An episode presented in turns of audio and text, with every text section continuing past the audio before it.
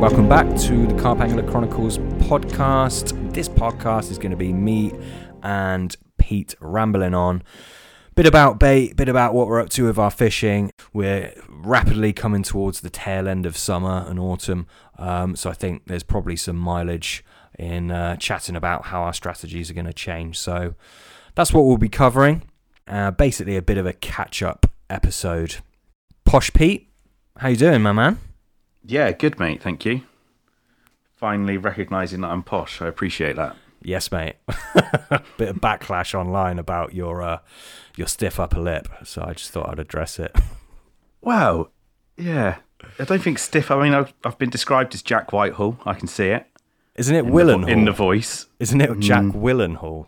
Or is it No, Whitehall? Whitehall. It's Whitehall. I, I, I kind of do sound like him, but I wouldn't say that he had a stiff upper lip. Far from it. But, um, there we go. Well, anyway, how's life with you on the posh end of things? Uh, Posh Pete's good, thanks, mate. Yeah. yeah, pretty good.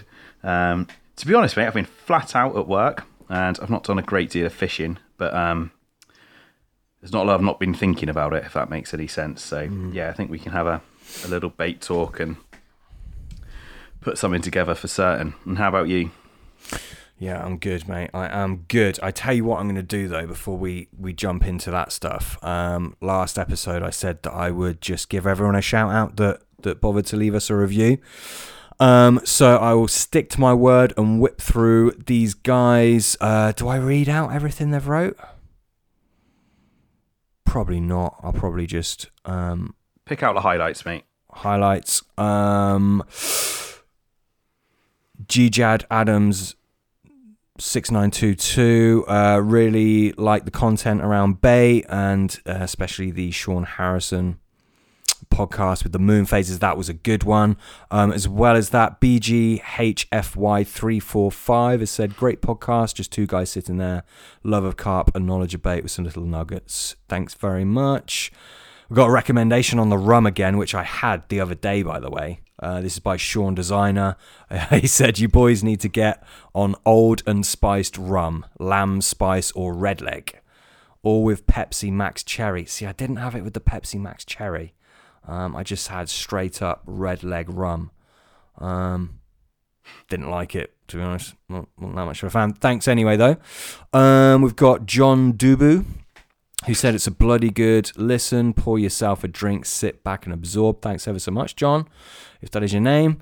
Uh, Lily Lolly one two three four five said great podcast with amazing content. Thank you very much. RJR Bates. Uh, one of the best fishing podcasts out there. Keep it up. Like to know more on essential oils. We'll cover that at some point. Um, we've got Willow830 who said, Great podcast. Listen to you and other podcasts. It's nice to just listen to a couple of lads chew the fat over a bit of carp fishing. If there's one criticism, oh, hello. Hello, Willow. Um, if there's one criticism, you tend to lead us down a certain path and then say it's a big secret. I don't think anything's a big secret. Uh, and you can't go there. I've been carp fishing for over 30 years and rolled my own stuff for nearly as long brackets I'm a bait buff. That said, you're the only podcast that gets into the bait scene, and I love it. Keep up the good work, lads, and I really appreciate your podcast. Thank you very much for the review. Um, appreciate it. Yeah, I mean, the, the, to be fair, yeah, there's definitely been a few things that we've started speaking about, and then we've been like, oh, actually, we'll keep that under our hat. But hopefully, we've addressed that in recent episodes, and we've been a little bit more forthcoming. Um, so yeah, thanks. Appreciate the feedback. Um, Mafia Mark, probably don't want to mess with this geezer, uh, says, just started listening. Great show. Just need to give a few secrets away. Yeah, agreed. Agreed, Mark. We will be. Don't worry. Uh, in fact, we might even do a little like uh, recipe of the podcast. Give out a few recipes just to help you guys out that are formulating mix, and you can either use it to the T or you can use it as a as a base to to explore yourself. Um, we got Web and Goo. Really enjoy listening to your podcast. I like the rawness. I really like Peter's approach with not everything needs to be carpy or expensive. It's refreshing, but I also like the way Sam scoffs at it. Keep them coming. See, that makes me. Oi. That's uh, it's not very posh, Pete. Um, See, this makes me laugh. I appreciate the uh, the, the the review, by the way, buddy. Uh, Web and Goo, do appreciate that. That makes me laugh because Pete is like, like with his brollies, you'll you'll buy like a state of the art. Um, what are they called? Those pop up brollies? Are they tempests? And then you got the new MHR, and I'm just like, mate, just get a real brolly. Um, that makes me laugh. Anyway, thanks, thanks for that. Do appreciate it. Um, I I kind of know what you mean. Pete is he's a he's a pretty basic man, really, uh, on all levels. Fletch, 1971, really pleased to find this podcast as it covers so many topics I'm interested in. Thanks ever so much, Fletch. Much appreciated, my man. Um, we've got, hey, my name is Jim. We've, have we spoken about this guy before? I think we have. I think I think some of these have been covered in the pod, mate. Yeah, I I, we- remember Jim. Yeah, I think we, we know who he is, don't we? Um, He's given us one star. He said, "Surely this is a piss take." Thank- Thanks, mate. Um, much better this month from E17 Carp. Stay Nana. This one was much better, guys. Nice one. Enjoy hearing about the kit you use in the bait chat. Did you get the Stay Nana? Yeah, I got it. Oh, I got it. E17 Carp. I, Yeah. Leroy Carper, nice little tips and tricks given up. Uh, given, hurry up and get some more material out. Thank you, uh, Andy. Great listen, like the bait talks, contrast, different appearances. Nice to hear.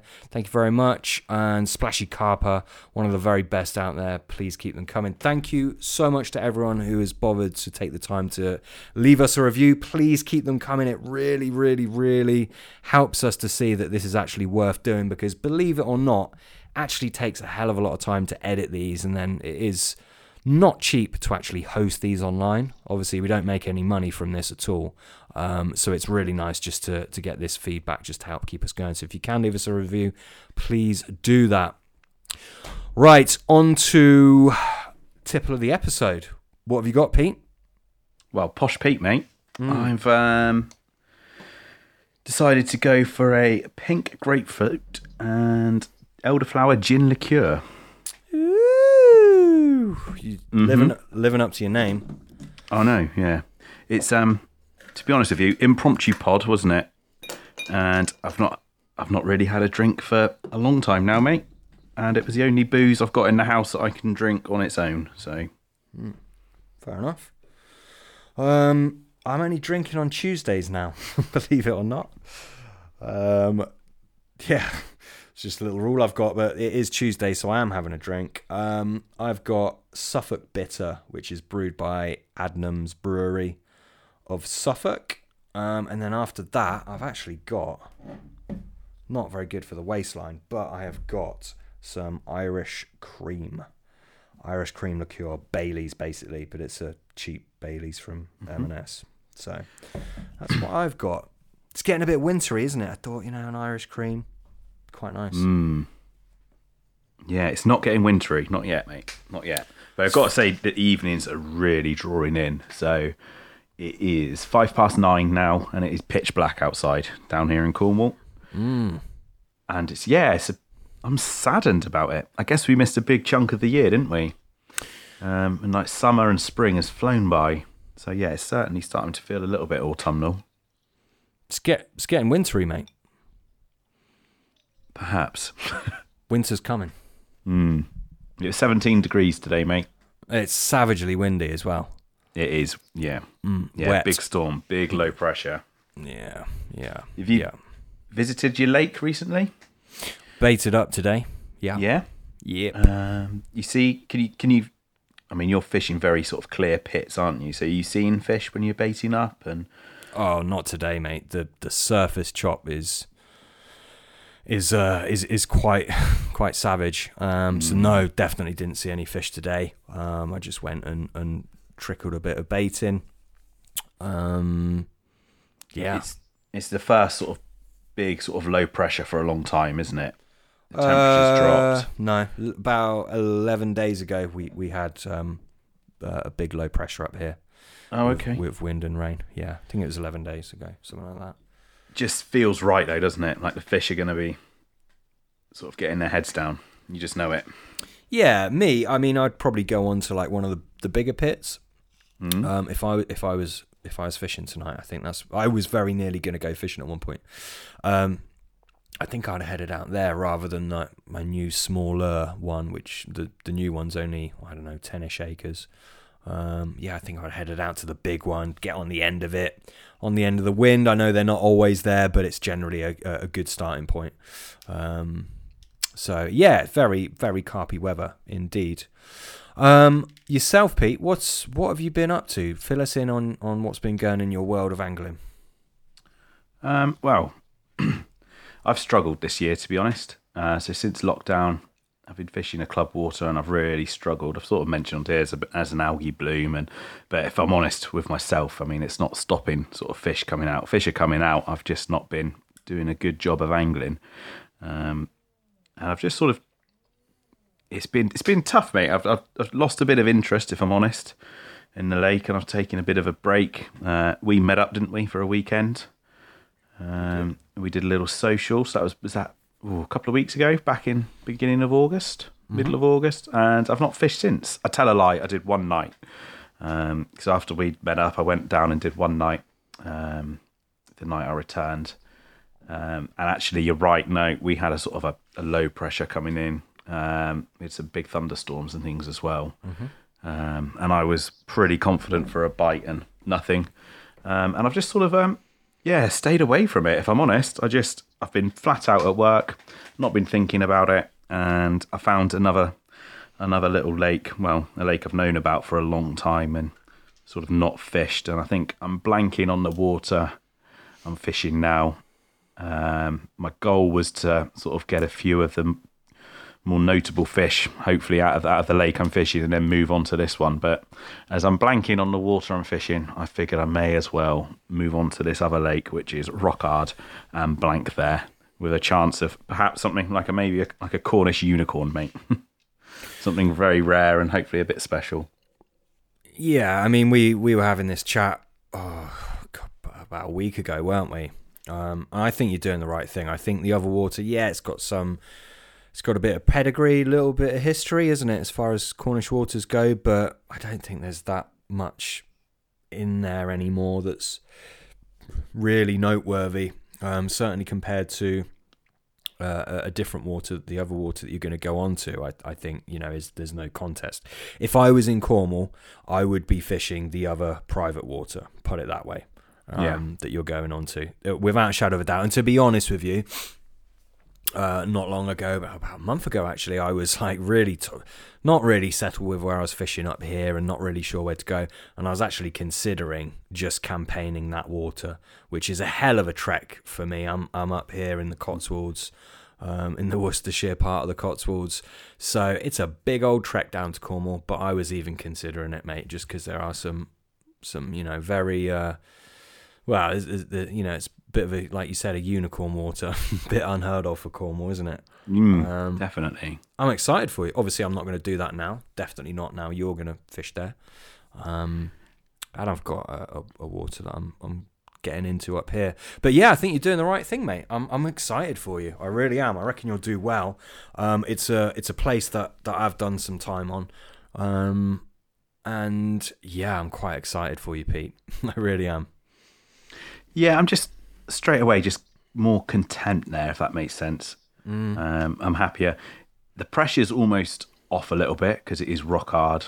Um, I spoke to another lad. He's on his, I think he's done 11 nights. Um, so he joined uh, and he's done 11 nights and he was sort of, um, didn't have a touch as such. So, and I think I've spoke to a few others and it's sort of quite a few guys that are sort of into their sort of like mid 20, 30 nights before they get a bite. But the rewards are there, aren't they? Um, and it takes the pressure off because on the other lake I should be catching.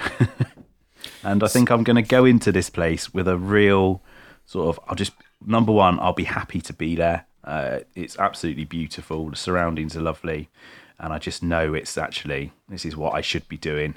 And if I actually catch something here, it will mean the world to me. And mm. I don't say that lightly. I actually really mean that. Um, so yeah, I'm, I'm doing the right thing. Yeah, the only thing that I mean that would annoy me if I if I was fishing the water and I knew I should have been catching and I wasn't. I don't think really. Mm. I was just going to say I don't, I don't think I could leave it. I don't want to sound like a douche, but that would that would do my head in. But if you can do it, mate, I think you should do it. Yeah. Yeah, yeah. It's it's mate. I'll, I'm assure you, I'll be going back there at some point because I've got unfinished business. Um, but yeah, it's got to a point. I'm just of struggling, mate. I put my hands up. I'm struggling. I've I've not cracked the code, and um, I've probably because I've I don't know. I've just lost a little bit of interest in it. I've lost a bit of love, and I'm not fishing hard. I'm not putting the bait in now. Um, it's just lost my focus, but I'll certainly head back there um, in the future, without a doubt. So anyway, so that's that's a little bit of me. Um, what's what, what's happening with you, Sam? What's your approach? Are you now the weather's sort of on the turn? Are you sort of um, going to approach things differently at the moment?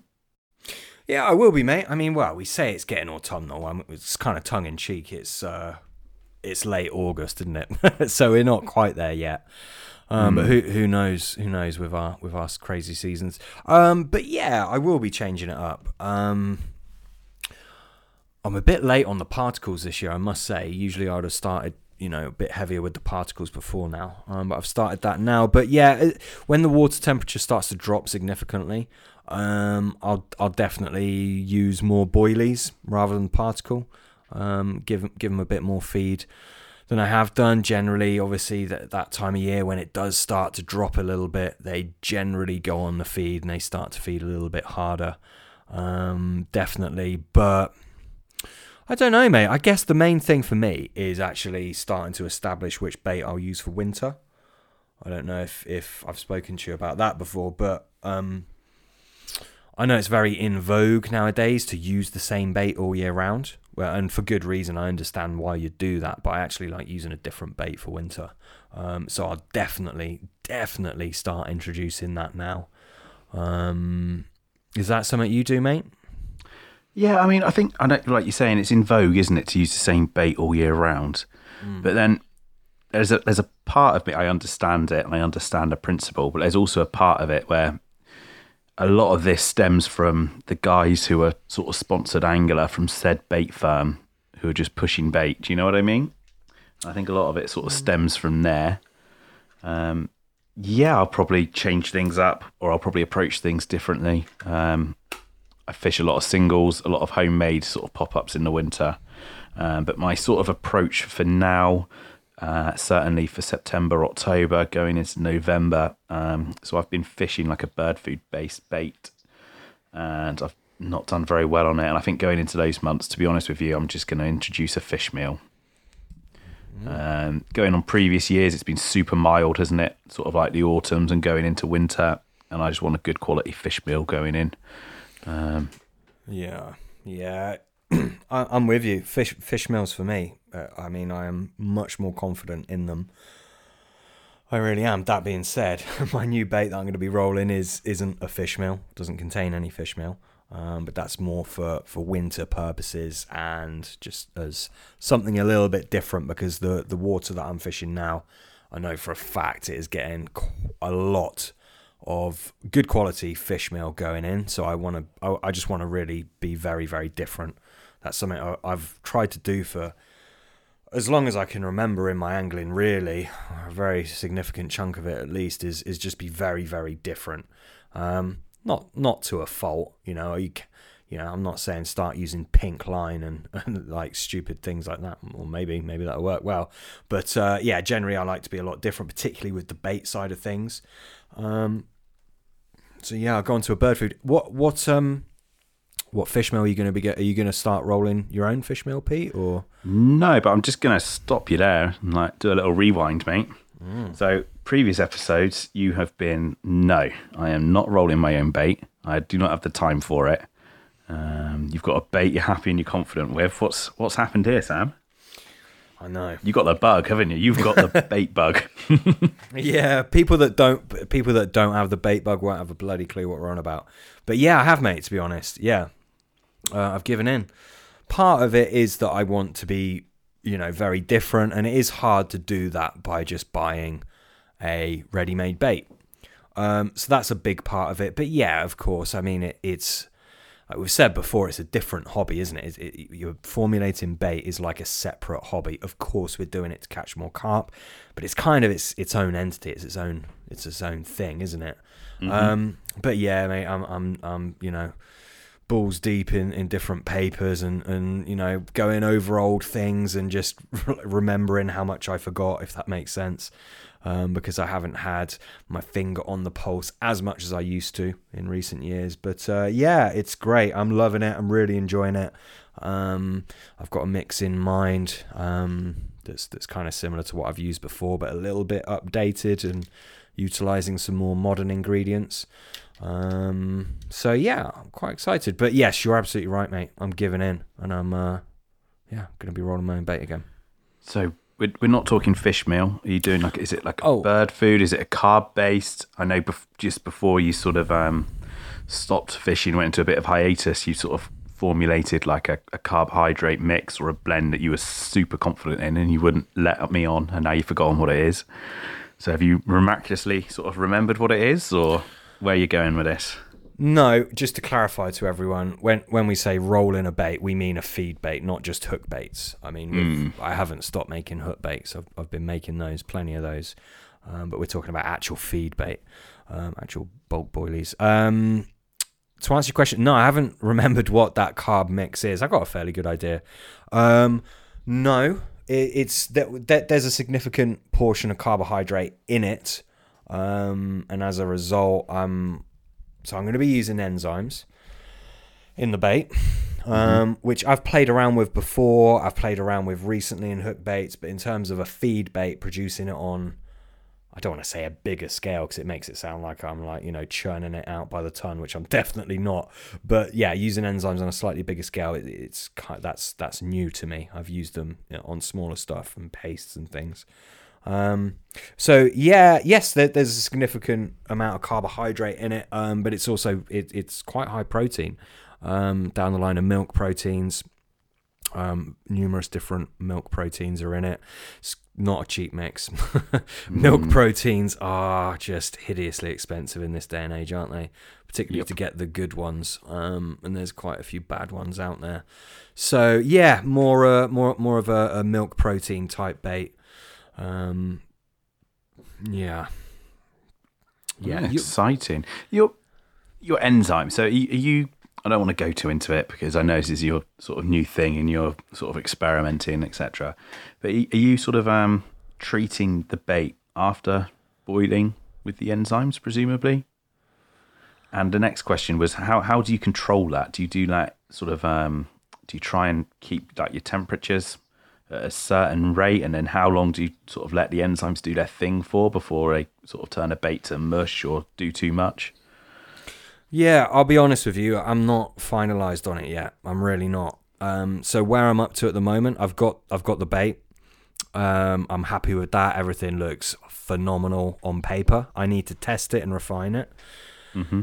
When I'm 100% happy with that, as in it's a bait that I would use with the utmost confidence, right? Then what I'll start doing is perfecting how I'm going to apply the enzymes or enzyme to the bait. Um, so first of all, before I start messing around with the enzyme, I don't want to be doing it if it's not going to make a radical difference for a start. So I want to start off with a bait that is very good, that I'm very confident in, and then go down the route of treating with enzymes. Um, to to kind of so to answer your question, it's hard. I mean, some enzymes, I, I yeah, I think ultimately applying afterwards is the way to go with it, um, for obvious reasons. Um, but you don't need to do that. And I've been using enzyme um, in hook baits for a while, and pastes are are something that I use a lot, um, and they kind of that's a, a jump around a lot of the issues that, that you'll you'll come across when trying to use enzymes in baits. Yeah. Um, when when you've been doing it with your hook baits, have you sort of noticed like your your temperature of your room has played a part in the activity, or have you not really sort of looked at it? Have you monitored temperatures? I'm literally quite interested. That's why I'm asking. It's not something I've done a great deal of. No, but I've, I've no, I haven't. I've made them in uh, my little um, carp cupboard, which is like it's a room. It's a it's a room downstairs, so it's it's it doesn't get very warm in there at all. So it's quite a quite a cool room, to be honest with you. Um, but uh, I haven't done anything in, in terms of actually monitoring the, the temperature that, that I create them in. No, no, I haven't. You should do, just so you can relay back to me. it's just, it's, I don't know why. I'm just something I'm interested in. Um, I think like temperatures will play like a big part in the um, the, the, the the enzyme process. So Mm. Yeah. So, I mean, when I first started them, I was very worried about the temperature side of things. Um, but I'm I'm I'm less concerned with that now. yeah, fair enough. Yeah, and I mean, pra- you know, perhaps when I do experiment a bit more and I get a bit clearer in what exactly how I'm going to do it, um, then maybe we can we can you know divulge a bit more. I know for a lot of people, creating an enzyme bait that actually works um, is a bit of a holy grail for bait making. It's not easily done. I mean, a lot of people have tried before and failed. Um, and some people have obviously been successful and, and, and made great baits. So it's, yeah, it's, um, I'm not trying to be secret squirrel about it. I just need to iron out, you know, quite a few kinks and I still need to perfect the bait in the first place. So it's a good standard. Obviously, there's things in it that will obviously work alongside the enzymes. You, you need that. Yeah. Otherwise, it's, you know, it's pointless. Yeah, you don't want to just put any old enzyme on any old bait. You know, obviously it has to Yeah. serve a purpose. Mm. Um, I, we won't go into. I won't ask questions because you probably don't want to go into it. So that's cool. Um, okay, yeah, it's interesting. Interesting. I have no idea. Oh, that was what I was going to ask you. How far have you got then with your, um, your sort of like your manufacturing hardware? I guess we could call it. Have you have you bought yourself like a, a bigger bait gun now? Now you're not just doing hook baits. Have you sort of upscaled your equipment yet? Or Oh yeah, definitely. Uh, yeah, I, am not going to be knocking out hook baits like or feed baits by hand, which is what I've been exactly what I've been doing with my hook baits. Um, So yes, no, I'm not going to be doing that. I've actually gone down the route of. I mean, it's obviously we used to use a pneumatic gun, um, which are great. But for convenience, uh, I might live to regret it. But com- for convenience purposes, I've actually gone down the route of ordering a electric caulk gun. Um, from the from what I've read, for the few people that have used it um, for extruding a, a extruding a sausage for bait rolling, it's got some good reviews, mate. It really, really does. It's uh, 80, 90 quid off eBay. Um, I think the brand is Anasty, something like that. I might be wrong on that. I think so, something like that. Um, so yeah, I'm going to give it a go. It's supposed to have excellent battery life. It's supposed to be nice and powerful. Um, what more would you want, really? Um, you don't have this big old um, compressor that's sounding off all the time, um, which is which is nice. So yeah, I'll see how that goes. Um, so yeah, I've got that, and and obviously you know just just some nice big rolling tables. I was looking at the uh, the Shillem rolling tables that have um, you you can interchange the blades.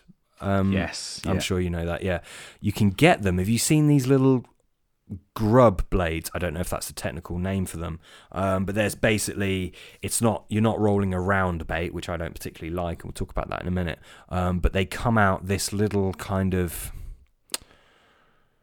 uh, oval ridged grub type shape. Have you seen these, mate? So, do you know what? I've seen the hook baits, and I've hmm. never thought about the manufacturing process at all. And I've not seen the, the, the blades for the tables, but it sounds pretty interesting. yeah. I mean, I, I used to make, and I will be making, I, I think I used to call them squabs, didn't I? So I'd basically extrude the, the sausage out onto the table, press the top of the table down onto the sausage, therefore cutting it, and just smush it up just, just a couple, just an inch or so, and then lift the table off, and then you're left with this kind of parcel square type Pillows. We think we used to call them pillows. right? pillows. Did we call them pillows? Did we? Hmm. Yeah, there we go. Yeah, I like those. They're a regular. They're, they're not like normal round boilies. Again, it's a bit different um, from the norm. So you're giving the carp something different to to, to come across. Um, it's another link to link them to your bait that you're probably trying to establish. Um, and as well as that, I think for ejection purposes, I think they don't blow out in the mouth as easily and as evenly as a perfectly round ball would. So I think as far as the hooking potential goes, I think that you've got an advantage with those those shapes there. Um, What Yeah. what mill are you going to be rolling? 20. I see. That's good. So my concern for you with this electric gun is you're notorious for liking a stiff mix. Um, and I was I like- thinking the gun will struggle. I was thinking electric gun, you might knacker the gearing or something, where you don't have that problem with the pneumatic gun uh, with a stiff mix. But if you're rolling 20 millers, um, it'll probably give you a little bit of scope for. Like it'll be operating at less pressure, essentially, won't it? So you might be okay. Yeah, it's. I mean, as far as I'm aware, it it, it doesn't struggle with power at all. Um, it, it's supposed to be absolutely fine. Um, That's the same, mate. We had a massive compressor, and we struggled to extrude your mixes. Used to wind me up. I I think we like mentioned it. this on the podcast, haven't we? I do like it obscenely stiff. Are you- um, so yes, that will be my little setup. Uh, nice and easy, nice and simple. Um, yeah, mixing wise, mm, not sure. Um, old Kenwood is obviously well, it's not obviously, but I mean that that's that's what I used to use. Obviously, me and you, Pete, when we used to roll lots and lots, we used the old drill plasterer's whisk, which was pretty good, wasn't it? Um, Yeah. But I think I'm just gonna yeah just just just persevere with a normal mixer. I have been looking and seeing if there's anything a little bit more industrial out there. Um, but I'm not going to be rolling tons. I'm really not. I mean, I don't know how much I'll need, but I mean, the, the Kenwoods. What can you do in that? Like a six egg mix? yeah, comfortably. Yeah. Yeah. I just think you might quickly get tired of it, mate. Yeah. Yeah. I know what you mean. Um, I've got two mixes though. Um, so my girlfriend makes cakes. like spinning plates. You have them both on at the same time. like, Yeah, my girlfriend makes cakes, so she's got a mixer as well. So I could always have two on the go. hmm. Yeah. I know what you mean. I, I do know what you mean. Um, I'm sure I'll I'll get tired of it, but at the minute, that's what I'm, that that's what I'll start with. Certainly. Yeah, I just think a plasterer's whisk, mate. It's one outlay. It doesn't. They don't cost the earth. No. Stick them in one of those gorilla tubs or whatever, and you're away. And then that'll just do you for everything. Yep. Um, Yeah. I get it. I do understand, mate. It was good, wasn't it? I, I enjoyed. It was a it was a good little find that we had. hmm Did the job. Did, did the job, mate. What about you? Are you you you're not tempted to to roll a bait? Yeah, I constantly tempted. Um, I just need to move house, mate. That's what I need to do. I need a bigger house, a bigger property, um, which I've I've been working on, to be honest. Oh. um, no, it's, it's, it won't be happening for a little while, but I've um, it's a bit of a weird one. I'm going well away from carp fishing. This is Pete's relationship chats now. Um, but like my wife, she's so keen on staying in the house, and I'm just so keen on sort of moving out to a to a different house. I just want a bit more man space. I need. I could build myself a nice big shed here, um, but I've got to then do a lot of work to get like the ground ready. I've got to knock other sheds down, which are like fabricated concrete from when the council built them back in the 30s. Uh, it's a lot of work, um, and I'd sooner try and move house if I'm honest. Completely different story. But yeah, I haven't got the I haven't got the space at the moment, mate. Long story short. Yeah, I would love to roll a bait. Um, you sent me that paper the other day, which made for some quite interesting reading about different yeast cultures and things. Yeah, and it just gets the fire burning, doesn't it? And you just, yeah, like you said before, the guys who have the bait addiction, they get it. Um, the guys who don't probably just think we're mad. they just want to buy a bait and go fishing. Yeah, yeah, yeah, exactly. I got I got one for you. Do you reckon you would have caught more fish if you just always bought a bait rather than tinkering with umpteen different mixes? I think there's different elements to that. One, when I, I did at one stage, I did a lot more tinkering with mixes and actually fishing. um, so there, in that situation, yeah, probably. But I think a lot of the time, my fire to go fishing was because of the bait that we'd sort of created and what I was doing. Um, so that was a lot of the fire to go fishing, sort of um, years ago. Um, nowadays, if I tinkered with bait, I would probably never go fishing because my fishing time is very precious at the moment. Um, but yeah, no, I don't think so. I don't know. Is is the answer? I honestly, I couldn't tell you. What about you? I don't know. Like you say, I think it works both ways, doesn't it? When I mean, when you do create a bait that is genuinely special and it is actually catching you extra fish, you can't beat that, can you? But then does that weigh up all the times that you're testing different baits that you've created, not really knowing if they'll work, um, only knowing that they look good on paper and uh, ironing out kinks. I, I say it all the time. Everyone thinks, "Oh, I'd love to be a bait tester for a company." You wouldn't because you're literally just testing bait to figure out if it's good or not. A lot of the time, it isn't. so uh, yeah, it's it's not not all uh, glitz and glamour. So yeah, I don't know, mate. Swings and roundabouts, isn't it? I suppose. Um. Yeah. Yeah. Yeah, yeah definitely. Um. So we were saying earlier that, or we always say on previous episodes how the Facebook is somewhat lacking compared to our Instagram account. Mm. Uh, but we've had a fair bit of action on the Facebook messages. Um, and there's a chap called Nick who has messaged us, and I've responded. And then he was asking a question about his mix, and I have not forgotten, but I just keep struggling to find the time. So I thought now would be a fantastic time to address it. Um, so, first of all, uh, Nick sent us a message. Um, I'll break it down real quick. Um, he's been rolling bait for a long time, uh, but wants to talk about refining the mix. Um, so had a quick chat with him, sort of discussing what's he trying to achieve essentially, um, and then to send the mix through. He then sent us a suggestion for a tipple for the pod, um, which is I don't know if you've seen this. No, have you seen no, this? Don't think it's so. a whiskey infused. I'm thinking it's a beer. I can't even see, but it's called do, do, do whiskey infused golden Carolus. So I'll keep an eye out for it. Um, anyway, so have you seen his mix online, Sam? Um, yes or no? No. No. So uh, Nick lives on the continent, so he's doing his mix in kilos. Um, well, I suppose we do a lot of ads in grams, but he is doing it on a big scale. Um, so, for example, he's like four kg. I won't actually. I won't do the nom- the denominations of the ingredients. I was just going to say, I'll, should should you be like sharing his mix? Yeah, probably not. Hmm. Okay. Didn't think this through, did you? No, I didn't. He might be upset. Should we? Should we move on? I'll reply to him in a message. Do you want to do it anyway? no. Now that you said that. Go on, do it anyway. Okay, there's a lot of stuff going here. So he tries to source a lot of his ingredients mainly from supermarkets rather than from some bait shops.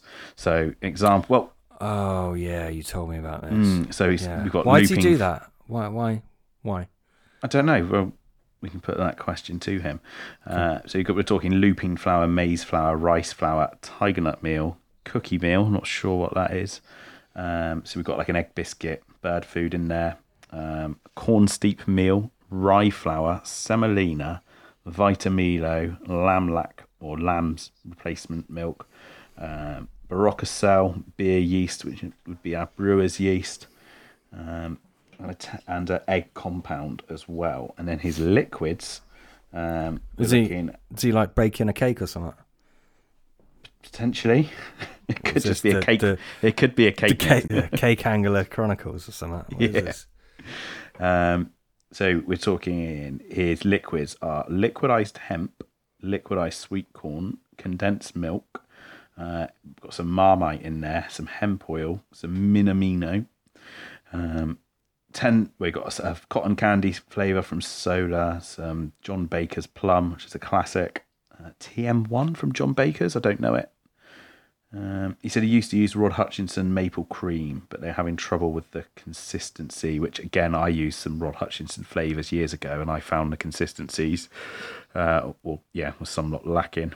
Um, so yeah, so I mean, my initial uh, thoughts from that are there is an awful lot of ingredients in there. What would you say, Sam? Yeah, well, I mean, I'd I'd like to know what he what he's trying to do what he's trying to do with it. It just seems like a very confused mix, and he's liked the sound of a few things, and he's bunged them all together. Mm-hmm. I don't Which is- I, I don't mean that to be offensive to the guy. Right? Um, sorry if it comes across that way, but it just it doesn't seem like there's any kind of direction with it. It's just loads of different shit thrown together. Mm, which I think sort of my, I can certainly speak for myself, and I'm sure you in the past as well have been very guilty of doing. You like a little bit of this; it's something you've had in a previous bait. You want to use that, and you want to use something else, and you want to use something else at sort of Eh, like just like a couple of percent of this, and you, you get confused. Um, it's something I used to do it a lot. Yeah, particularly in terms of the attractor package. Like, you know, I want a bit of GLM in there, I want a bit of betaine, a bit of citric acid. Yeah, but it, th- these are like, you know, what for most people would be bulk ingredients, bulk fillers, essentially, for want of a better phrase. He's got a lot of them, um, and I don't really, I, I don't see the point of doing that. If I'm being honest, me, I mean, I would just literally start over.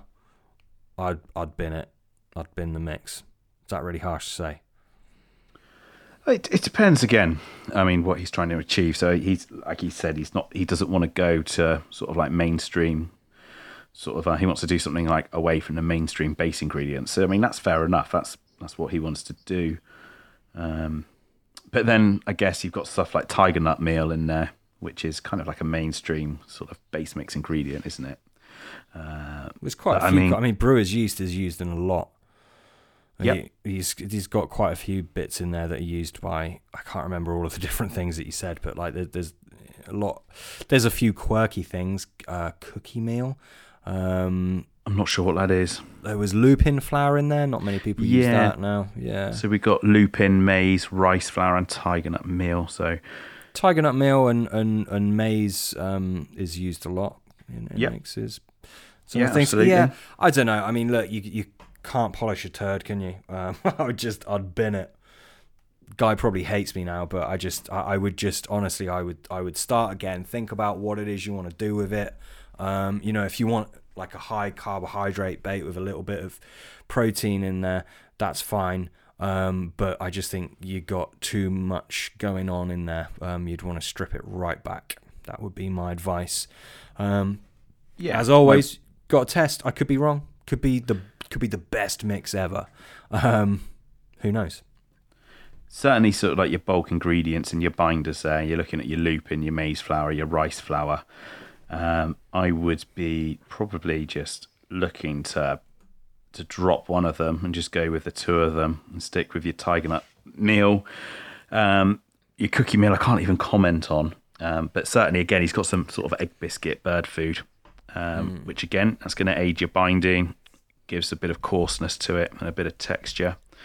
Um, but it's just things like you have got you have got uh, Vitamealo and sort of lamb's milk replacer.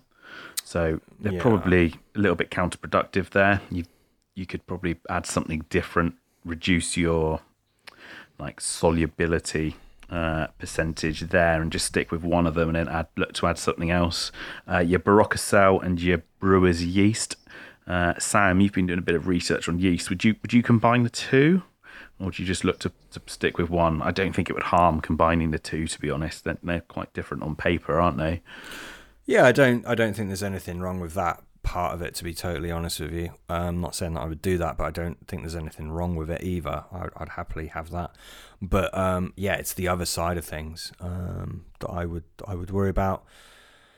I mean, yeah, The, the protein content would be a big one. I would suggest. Yeah, yeah. I mean, maybe he doesn't. I don't know. Yeah, it depends what he wants and on what he wants out of it. I tell you what, though, I'll offer you this. I have been thinking about having a very, very basic mix. You know, old soya semo style with a little bit of milk in there, um, and just going for quite a technical attractor package. Um, kind of, you know, what um, it's kind of akin to like the old Tutti Frutti by Richworth, not the new stuff. It's not the same, um, but that kind of thing. You know, that bait was like an absolute confidence banker, wasn't it? I've been thinking about fishing with something like that because no one is freaking doing it on the waters that that, that I'm fishing anyway. Um, again, totally different, flies in the face of of what most people are doing, and most people are putting out fairly reasonable baits. I mean, what do most people use? Sticky baits is very common. That's a good bait. Um, sell, you know, some people say it's absolute crap floor sweepings. Other people say it's very good. It catches enough fish, but then it's used a lot. I don't know. I, I have no opinion either way on it. Um, what else do people use? There, there's loads. What I'm trying to say is there's loads of good baits going in these days. Um, so maybe something like that wouldn't do as well, but maybe it would. Maybe it would do extremely well.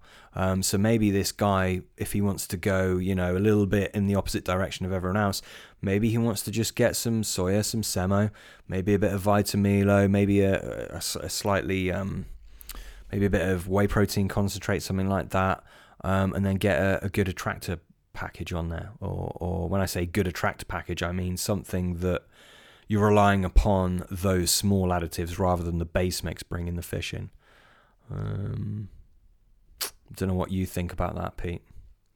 Yeah, it's, it's interesting. I mean, we had this conversation the other day, didn't we? Um, but it's interesting you say that, and I think nowadays it's a lot of the mass-produced baits compared to 10, 15 years ago. Like, there's not many bad baits. Do you know what I mean? like a lot of the baits coming out now, the ready mades, are all pretty good, aren't they? And they've got a pretty good nutritional profile, like the fish meals, everything's quite readily available for all these baits. I think it's quite a level playing field.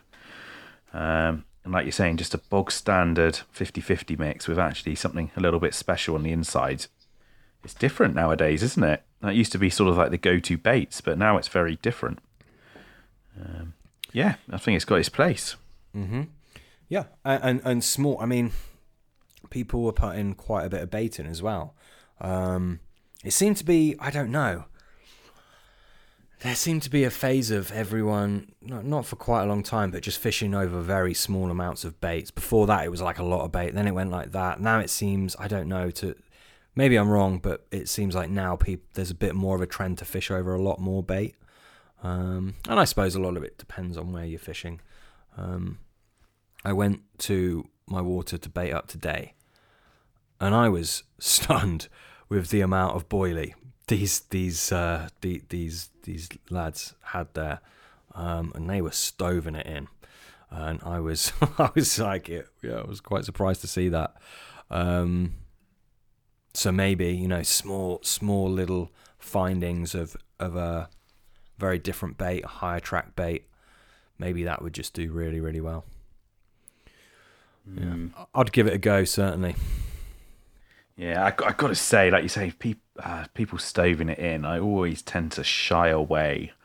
I don't know why, but I think it makes the fishing incredibly hard. I know there's countless um, examples or countless bits of sort of literature or media or people's accounts of stoving it in and the fish are on it, but my experience is it can often really put the fish off. I'd be wary if I were you, mate. I really would. Maybe definitely do something a little different. Are you talking to me or the guy? You. No, I'm not telling some guy stoving it in to do something different. Well, I could be, I guess, but you. If I was sort of seeing people really stove it in like you have been, it would. um I'd be a bit gutted, really. Hmm. I mean, I think the fish will eat it. If there's several, you know, I mean, a thirty pounder could can munch its way through a, a kilo of bait. You know, with, with you'd be surprised. You know, they can put it away. So I'm not necessarily worried about that. Um, I don't quite get what you mean, but um, I, I'm, I just think it could really put the fish on edge. Mm, maybe, yeah, maybe. Abs- I mean, a lot of variables. Yeah, I agree. I'm certainly not. I've never put that amount of bait in that water, and I don't plan to. Um, that being said, I mean, remember when I started fishing over a lot of bait um, back in the back in the day? um, I I had some real big hits on it, didn't I? Did quite well. Yeah, it was. Uh, so it, it, it it depends, doesn't it? So there's a time and a place for that. There there definitely is. Um, I'm just trying to point out that you know sometimes it pays to go against the grain. In the same respect, if I was on a venue and everyone was fishing over little ten pence piece size bags and nothing else, I'd be I'd be I'd be popping a load of bait in you know, to fly in the face of that uh, and definitely give it a go. So uh, yeah, some sometimes contrast to everyone else is is a is a definite edge in my opinion. Yeah, and big baits as well. Lots of people go small, don't they? They do. Yeah, I like a yeah. When everyone's fishing small, I I really rate a big a big bait. I've never I've never done as well on on smaller baits. Um, but I think, to be honest, we most of the waters that that we've fished, there's been a lot of bream in and, and other fish, so you can't get away from it. I know nowadays there's some waters that only have carp in, um, which I don't think is is a healthy or good thing. But I suppose on venues like that, you could get away with really refining it down. I've never been able to do that. No. That's why I like uh, I like big baits because I just don't want to be. I don't, you know, the last thing you want is to be taken out of action by a you know two pound tench at two a.m. in the morning, which is exactly what happened to me last week. yeah, so I like bigger baits. Yeah, that's it. Yeah, no, I'm with you, dude. So there we go. I tell you what. Bear with. You hear that? Oh, I hear it. Yeah. Got my new alarms delivered today. Um, so I decided to I need basically I need alarms with a little bit more sensitivity setting on them. I've got some old Fox alarms. Um, I've had so many different alarms. I, I decided to get some just some basic reliable Foxes. Um, they're MXR plus, I think they are. Um, great for 99% of fishing, but I'm just in a scenario where I do need a bit more sensitivity. So, yeah, I've ordered the new Fox RX Plus, which I'm going to be honest, they are bloody ugly. I really do not like the look of them. They look like some futuristic Batman type thing, um, which I'm not too keen on, but they seem to tick pretty much every single box that there could be. Are they are they sort of like the latest sort of model out from Fox now? Are they? Yes, yeah, they are the latest one. They took over from the NTXRs, um, which actually I I did order some secondhand NTXRs um, last week, and they came, and one of them didn't work, so I'm in the process of sending them back. Um, and I thought, you know what? Yeah, I'm just buying secondhand. There's problems with them. I thought, sod it. I'll just get new ones. As well as that, I mean, the, the these new RX pluses, they're not that much more than a secondhand set of NTXRs. The NTXRs really are holding their value. Um, so I thought, sod it. I'll just buy some new ones. And uh, yeah, they look bloody ugly, but function wise, I'm uh, I'm quite happy with them. I mean, I've only had a play on my on my office desk, but um, yeah, we shall see. I'll let you all know how I get on with them. The receiver, when you turn it on, lights up like a freaking spaceship. it's like some futuristic type thing. Um, because you you were toying with the Delkims, weren't you? I was thinking about the new Delkims. They have. Um, so I mean, for those that don't know, the original Delkims were great, and then the the the ones that have been current until recently, they had problems when they got wet and things like that. Some people say they don't have issues, other people say they do. I've had a couple of sets of Delkims. I, I have had issues, um, but yeah, I was playing with, with with the idea of getting some some new Delkims. Um, but yeah, I went with these. I went mm. with hmm. these. Yeah. Tell me, have you had any issues returning. Where did you get these ones? Other ones from? Was it like a Facebook marketplace or was it off eBay? The uh, ones you're returning. The ones I'm returning, they were second hand. Mm-hmm. Yeah. So uh, it was just just off someone from eBay. Oh, okay. So are you going to have problems with the return, or have you not started the process yet? Um. Oh, it vibrates. Um. No, I've, I've, uh, I think the return will be fine. Yeah, he's, he said it's all fine. I mean, you never know if someone's trying to pull a fast one, do you? But uh, so far, it seems okay. He hasn't received them back yet. I've sent them back, so yeah, should be fine, mate.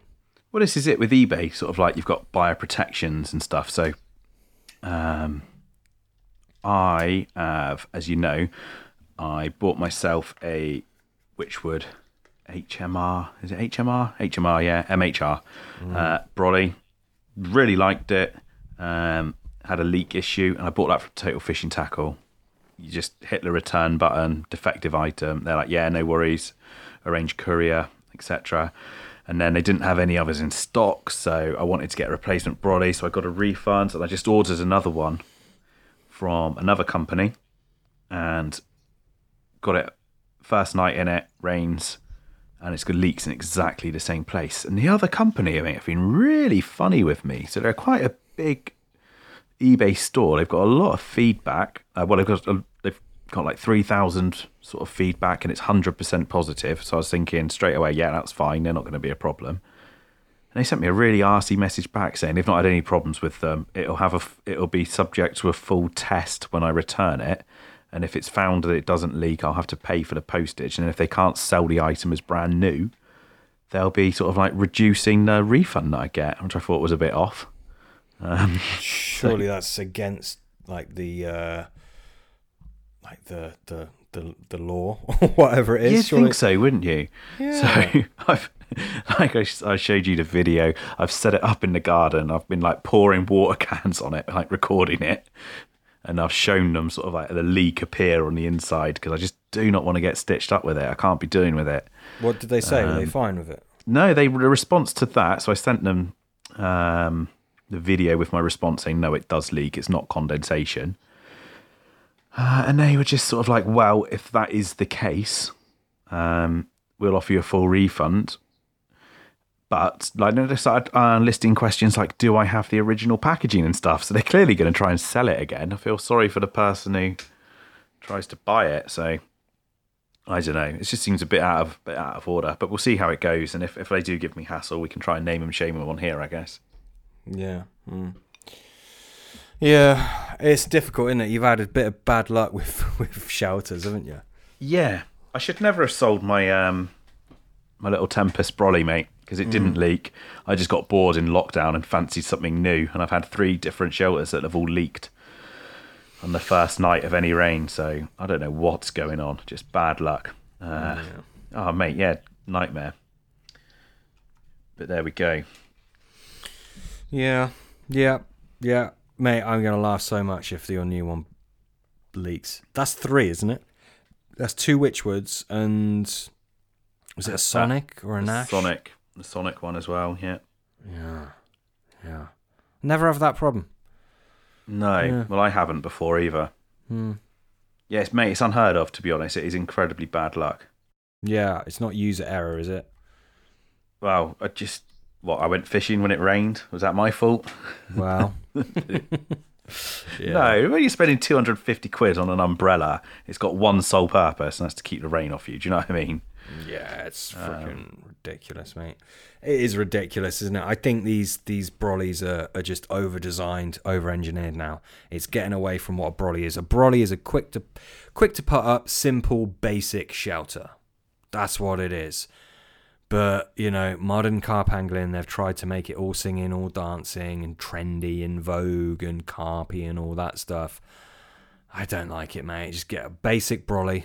That's what I've Well- got. That's what I enjoy.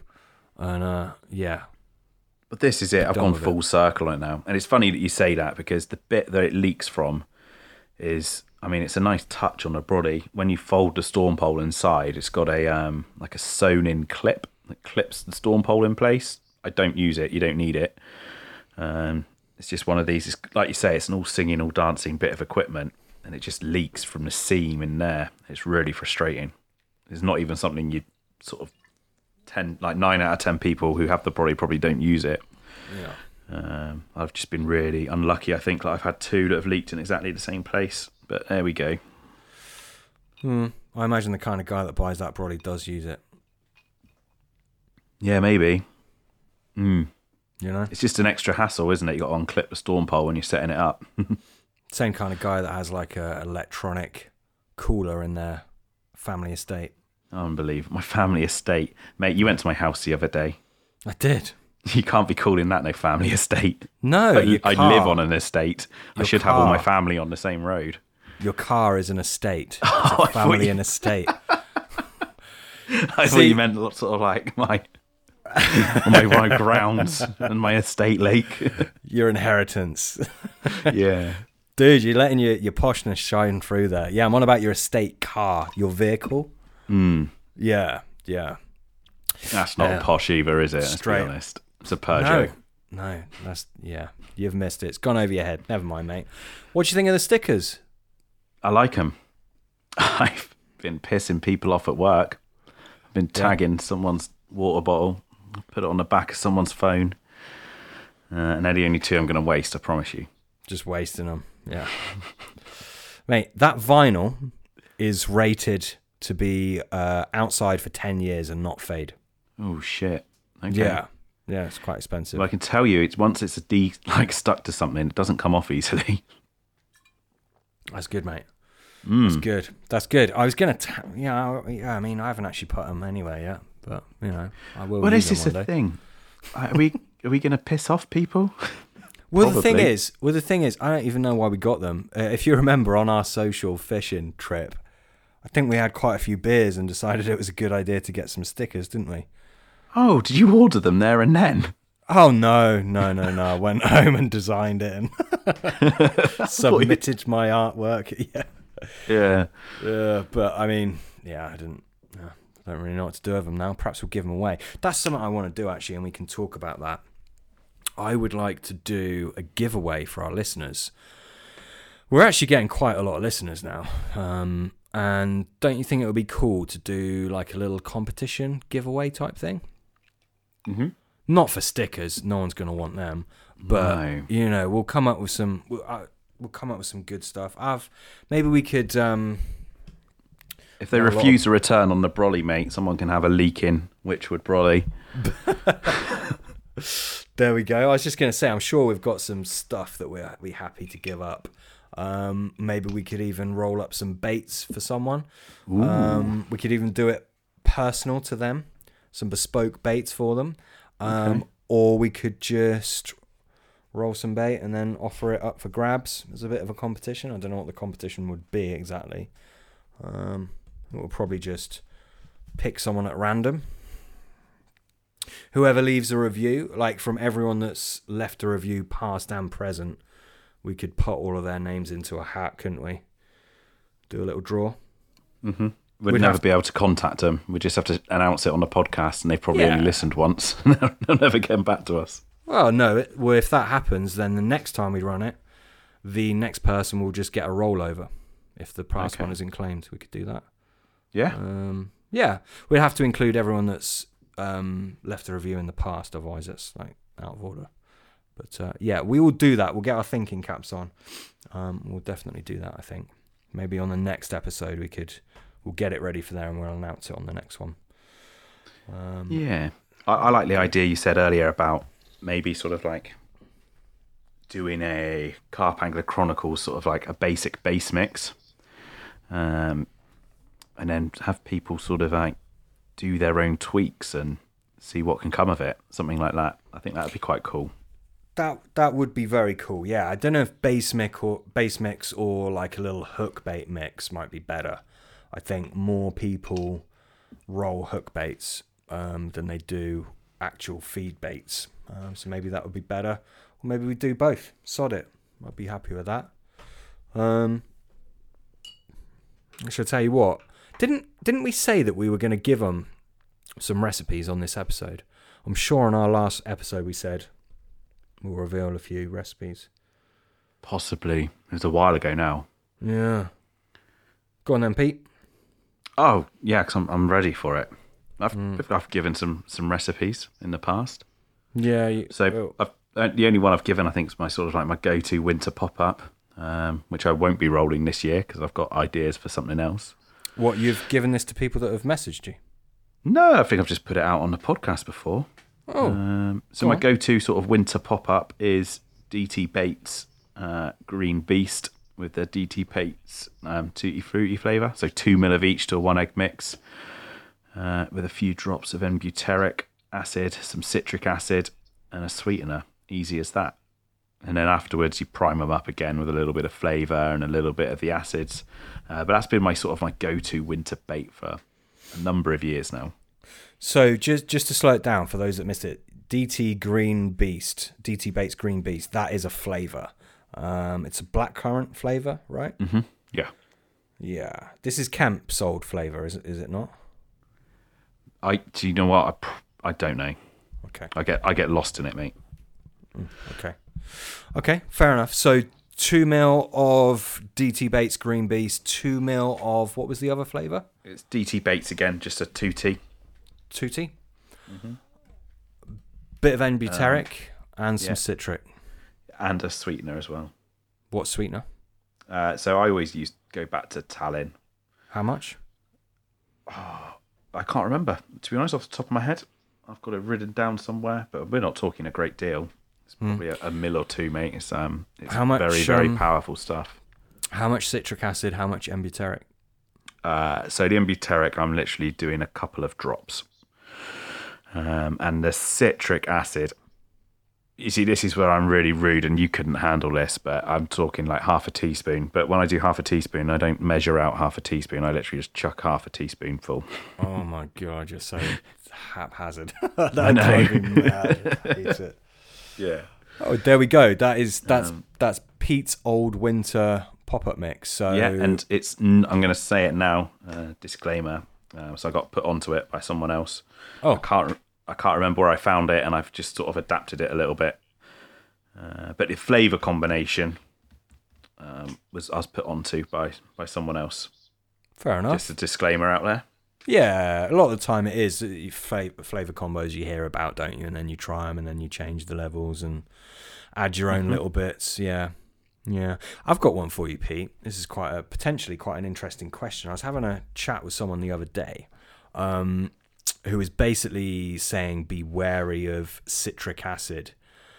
Adding citric acid and presumably other organic acids to flavors. Um, he said sometimes they can enhance things, but oftentimes they don't. What are your thoughts on that, mate? I think it probably depends on the flavour, doesn't it? That's what he's saying. He's saying most of the time it will detract things rather than add. And did he give any sort of um, background behind it, or? Well, he, he was he his his point of argument, uh, not argument, but discussion was that um, obviously you know good flavors are made up of of many different compounds, um, and some of them being you know organic acids. So his point was that um, you could be using a flavor that has got citric acid in already, or, Oh, or whatever whatever kind of organic acid, and then you're adding more and you're just blowing the whole thing. Um, So he he uh, from what I what we talked about, I kind of got that he was of the mind that you know either you use a flavor or you use organic acids. Um, right? not- Yeah, no, I am not combined. Yeah, yeah. I mean, I would certainly, again, so uh, quite a few guys who've like, messaged the Facebook page, I often come back to the whole it's it's trial or error because at the end of the day, you just don't know, or I certainly don't anyway. Um, I'm not a scientist. I can sort of look at we've discussed about organic acids and things in previous pods, uh, and I understand a little bit of sort of like reactions and things that can take place and why they become attractive and why they are attractive to carp. Um, but a lot of it's also trial and error, and some baits just work, and other baits probably do work, but they certainly don't work as well. Um, so I think it sort of goes down to experience, doesn't it? It does, mate. Yeah, it really does. Um, yeah, yeah, it does. And the thing is, you unless you're in an extremely privileged position, you're not going to know exactly what is in your flavor. Like you're No. just not. Um, for those that don't know, like uh, you know, banana flavor isn't just a banana flavor. It's comprised of many different compounds within it to give it that scent. Um, I think a strawberry flavor has over 300 compounds on on average. Um, Wow. ar- aromatic compounds. Um, you mentioned John Baker's plum earlier. I think that's got over 200. I'm sure I've heard John Baker say that. Um, you know, you've got the uh, Scopex. That that that's made up of many different things, lactones, lots of different components. So yeah, it, it's you know, and who actually as I said, most people will never, ever, ever get to know exactly what that flavor is comprised of. So, yeah, it's an interesting and good point. You do want to be mindful of what you're adding um, because it could be overdoing a certain um, element. Um, I'll give you another example of my own. I, I love maple flavor. Um, spoken about that recently on a podcast, I think. Um, I also love fenugreek. Now, the better maple flavors have fenugreek in there. Um, now, I personally believe adding your own fenugreek oleoresin will actually enhance that and actually help it. But it's worth bearing in mind there may well be an element of fenugreek anyway, so you could potentially overdo things. Like I think it could work both ways. It can enhance if it's already in there, and it also can detract. Yeah. Um, and again, it's it's the blend, isn't it? yeah. Um, so using two compounds of the same the same thing, whether it like ingredient, it, it necessarily can't be a bad thing. I won't say it can't be a bad thing, but necessarily it isn't isn't a bad thing. No, no, and I mean, for myself, I've spoken about this at length. I like I like an oleo resin with an essential oil. Um, I like them matching. So if I was using um, clove or fenugreek or cinnamon, I would like the essential oil and the oleo resin together. Um, I, th- I definitely think there's a lot of mileage in that. Um, so yeah, it's interesting. Flavors are something that for a long time I, I didn't. I used to bother with, and then I didn't. I moved away from them, um, preferring not to have a flavor. And now I'm I'm definitely getting back interested in them. Um, spending quite a bit of time looking at old um, papers and new papers on uh, on different flavor flavor profiles. Yeah, I find it quite interesting. There, there's, I mean, there's the old argument that oh, flavor all it does is change the pH. It, that's not the case. there, there is more to it than that. There, there- Mhm. that's that's part of it for sure. Um, standout example is the old solar um, squid and octopus Koirera, uh, which is very different these days. Um, but that you know is a very alkali flavor, which is you know quite unusual. Um, that will definitely you know have an effect on the bait. Um, but a lot of them, and that one as well, it's it's much more than just the pH. It's the different compounds within it, for sure. Yeah, what's the um what's the the compound in pineapple flavour, mate? I cannot think of it off the top of my head. Wow, there'll be many compounds, but there's um, I've literally ethyl butyrate. that is it. Ethyl butyrate, obviously classically paired with N-butyric acid. Exactly, yeah. Which kind of goes with the whole sort of like where the organic acid. I mean, that is a all-time classic, isn't it? Pineapple with N-butyric. Um, and again, you know, it's the the pairing of it. It just it just works, doesn't it?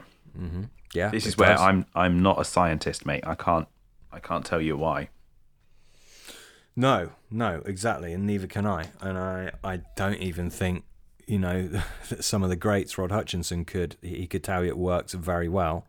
Um, yeah, I think as well as that, like the the actual the, the base itself of so aside from the aromatics, the actual base of the flavor, um, whether it's uh, you know diacetin or what have you, I, I think some of those are, are much better than others as well. I think they definitely. I think it matters a lot. I think it goes beyond leach off, um, and into actually uh, the realms of attraction. Yeah, definitely. Um, I mean, there's lots of talk with different flavour bases with different kinds of year, but I th- I completely agree. I think some of them are more attractive in their own right to a to a carp than others. But Yeah, yeah. I believe they are. I really, really do. Yeah. Yeah. Hmm. Interesting stuff. Good.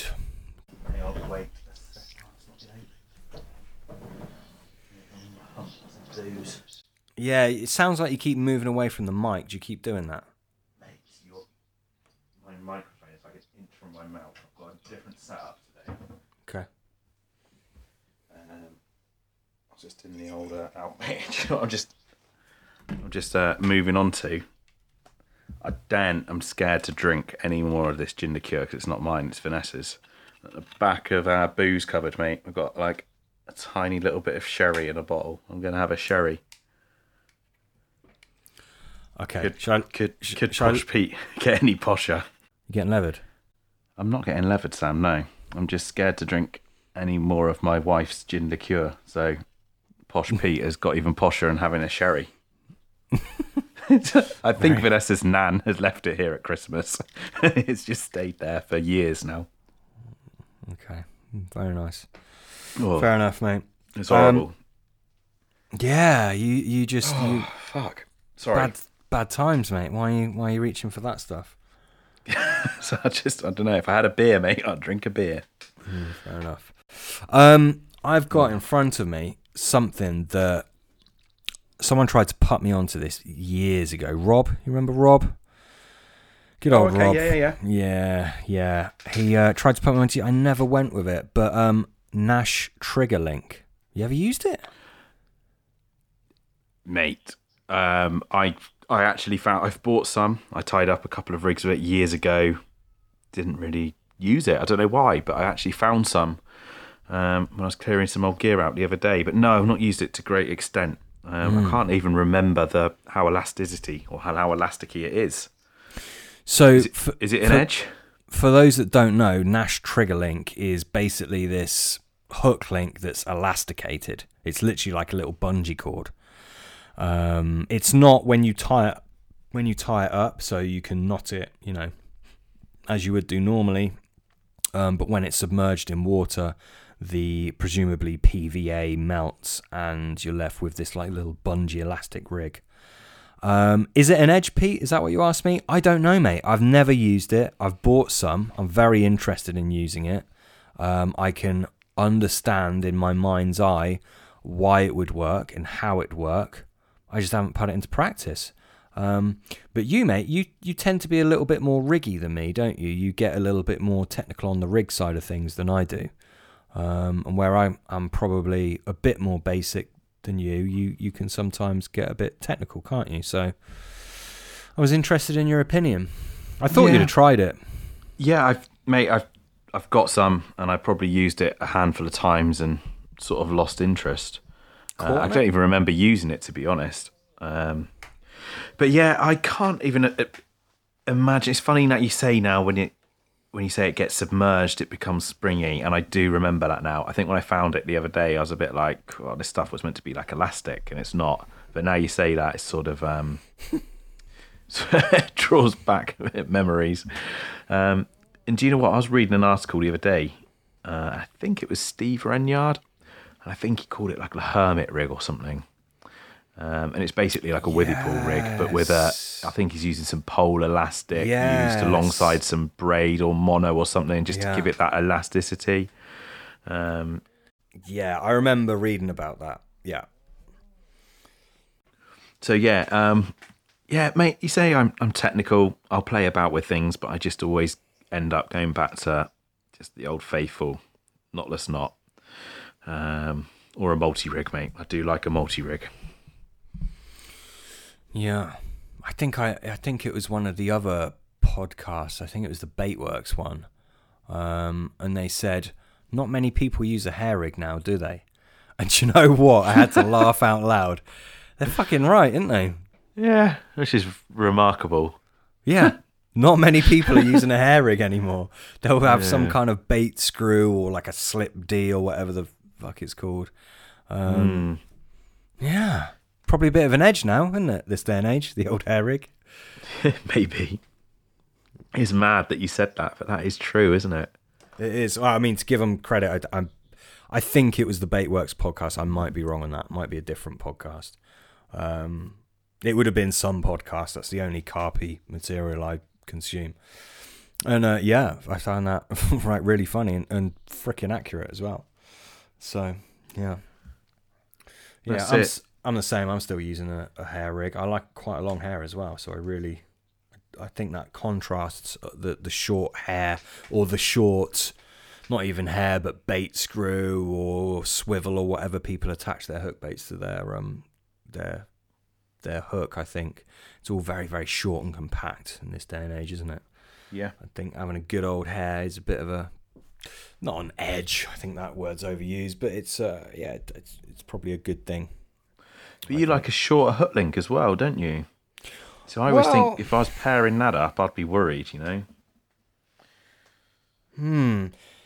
Well, you say I, I like a shorter hook link. I don't. I think you like really long hook links. Um, that's what I think, Pete. I don't think my hook links are particularly long or particularly short. Sorry, uh, they're usually about nine or ten inches. Oh, mate, my. You know, when you looked at my hook link, you were like, wow, it's a really long rig. And I was like, is it? Like, mine are all like eight or nine inches. No, no. Yeah. You no. It, no. Sorry for the the listener's going to hear a little argument here. Go on. Well, yeah, okay. So no, it was it was um it was a good it was a good twelve inches, mate. It's probably about twelve inches, but you were fishing over a tight baiting pattern. Like you you you you put it in your spoon in your crazy wobbly um, shipping pole bait Yeah. pole. So so and you shipped it out. It was I reckon it it was getting on for twelve inches, mate. Oh, mate, definitely not. Mm, Nowhere near my my um rig wallet. You can't put a twelve inch long rig in it. your rig wallet is huge. What are you on about? You can't put a. It's about a foot long in its entirety, so you couldn't put a twelve. Do you know what I mean? And this is this is bad listening. Well, okay, so here we go. For the listener, his rig was around about 11 inches, right? And he ships it out on his bait spoon. It's Nine the- inches max. It's a, it's a, ti- yeah, it's a tight baiting pattern. I would, I, in that instance, I'd have had a much shorter rig. Um, to, to be fair though, I mean, I took that on board. I was just quite excited. I think I wasn't really thinking it through because it's not normally a method that I'd be fishing. So I've just gone for uh, one of my go-to rigs that was tied up. I never ever fish sort of like that method, and I was doing it because that lake, uh, just it was the right sort of method to use at the time. And actually, when you highlighted it, I was just like, yeah, you're completely right. yeah. But yeah, yeah, no, you were right. To be fair, I completely agree. I just wasn't uh, thinking things through. Usually I am, mate. Yeah, you are, aren't you, Sam? Yeah. I tell you what, I, uh, I, I put that on Instagram, a little video of you shipping your pole out. Yeah, I know. A lot of people commented. A lot of people loved it. Yeah, I'm sure they did, mate. No, they did. Genuinely. Yeah. Quite a few people asking how you made it. Oh, really? Yep. Do you want to tell them? Let, let me bore them. Yeah. Do you know what? So every time I fucking turned around in that trip, you were filming me do something. I was starting to get like really like, what the fuck? Yeah. Um, mate, that is just out of electrical conduit from Screwfix. So you buy, I think, a two meter lengths of conduit, and you can buy sort of like male and female screw thread adapters, which are great for about the first few uses, and then the threads start wearing on them. Not fantastic, but I mean that pole cost next to nothing to make. All I bought was uh, the spoon attachment, um, like a Cygnet spoon, and that was it really. But yeah, uh, it works. It's a good good bit of kit, but if you've got a hundred odd quid to spare on a baiting pole, I would definitely recommend buying one rather than uh, using my contraption. I think it's great for the money. For I think it's, I don't know. I just, I think it's good, mate. I don't, I, I don't even think they're a hundred quid. Those those baiting poles. I think they're they're couple of hundred, isn't they? The Nash one. Oh, probably. I think the Nash one's like it's a 12 meter pole as standard, and it's like 150, 160 quid, something like that. And then 12 meters actually, when you think about it and you do it, really isn't as far as you think. Hmm.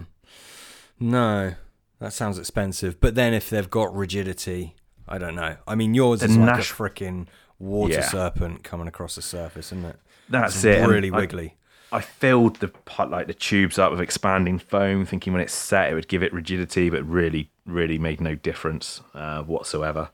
Uh, but the Nash one, mate, that's really wobbly as well, really wobbly. Uh, but sort of like the Cygnet ones you see, they all look pretty, pretty sound, but they're pretty chunky bits of kit. I certainly wouldn't want to take it every time I went fishing. Uh, it was it was a bit of a novelty, and I, is it an edge? Probably, yeah. Um, it didn't help me on that session catch anything, but I don't think I'd want to take it every time I went. It's a lot of a lot of gear. So okay, here, here's one for you, and this is uh, this is something I, I wanted to bring up on the podcast.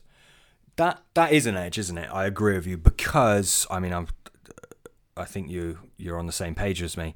Like it's an edge because you kind of ship it out. You can get it in areas that you perhaps wouldn't be able to cast to. Of course, you've got to be you know sensible don't be dangerous. Um, but you can get it in a very precise area. You know that your rig is right next to your bait. It's um, presenting the bait differently to what they they're perhaps used to seeing. And as i just said you, you can get it in some places that you wouldn't normally be able to reach. Now that is a big edge right? Mm-hmm. you agree? Yeah definitely. So how do you feel about bait boats which essentially do exactly the same thing? Yeah i'm I kind of agree with you entirely, but I wouldn't do a bait boat because they're just wrong. Do you know hmm. what? There's a time and a place. Like if some beats, so the lake we were fishing, did you need a bait boat on there? No. You could do it with a pole, couldn't you? Mm-hmm. So I don't know. For that example, I think a pole is just that human sort of contact, isn't it? You're shipping it out by hand, you're guiding it, you're turning it. There's a little bit of you know, a little bit of finesse with it. I just think with a bait boat, it just takes it away from for me. But if I was fishing abroad on some massive pit and boating it out sort of three, four hundred yards to a spot, and I didn't have one, um, I'd be my, doing myself probably a disservice. So I think they've got their place, but they certainly didn't have their place on the lake we were fishing the other weekend. Hmm. Go on. What's your thoughts? I agree with you. A bait boat just doesn't seem right to me. It just doesn't seem quite, you know, cricket, as some people would say, as you posh folk would say. Yeah. Um, yeah, I, I know what you mean. It just doesn't seem right. That that being said, I mean, old old Terry Terry Hearn, he, he he's used a bait boat before, and he's he's you know not backward about coming forward with it. If that makes sense, he'll happily admit it. Yeah. Um, if it's good enough for Tel, you know, is it good enough for us? I don't know. Um, I think comparison games probably a bad thing. To me personally, I don't I don't like bait boats. Um, they're not for me. I, I wouldn't really feel like I'd earned the capture if I'd used one. That being said, I don't know if that's just me being ridiculous because I'd happily use a bait spoon and plonk that somewhere, and I don't see how there's much difference between the two. I mean, you you were saying about there's not the finesse and the human touch there. Well, you're controlling the boat controller, and you know it can be difficult to do that, um, particularly when it's windy and there's a bit of chop on. So I don't know what the difference is, but it feels like there is a difference, isn't there? Yeah. Yeah. Okay. It's cool. like same same. It's just technology, isn't it? We've discussed on the pod before about would I use a drone to get aerial footage of the lake? To help me? Yeah, I would. I, I wouldn't dream of doing it if there were people fishing because it would do my absolute head in if people were flying drones up while I'm sat there trying to sort of relax and enjoy my fishing. But yeah, definitely, if there's a quiet lake, just so I can, you get such a an aerial footage, mate. I think is really like a fantastic tool to have if you can have it. For what um, reason? So like a small pit, I think you can from an aerial footage you get a good understanding of features, uh, weed beds, that sort of thing. I think it'd be quite helpful. Um, I've never been in a position to actually find fish on my drone. Not that I haven't got one anymore, uh, but I've never actually sort of like watched fish from it. Um, but yeah, I just think um, would I put a drone up to sort of like get a better understanding of the lake? Definitely. Would you use it to find fish and then fish from? Um, I don't have a drone now, so I guess I can't really talk, but probably.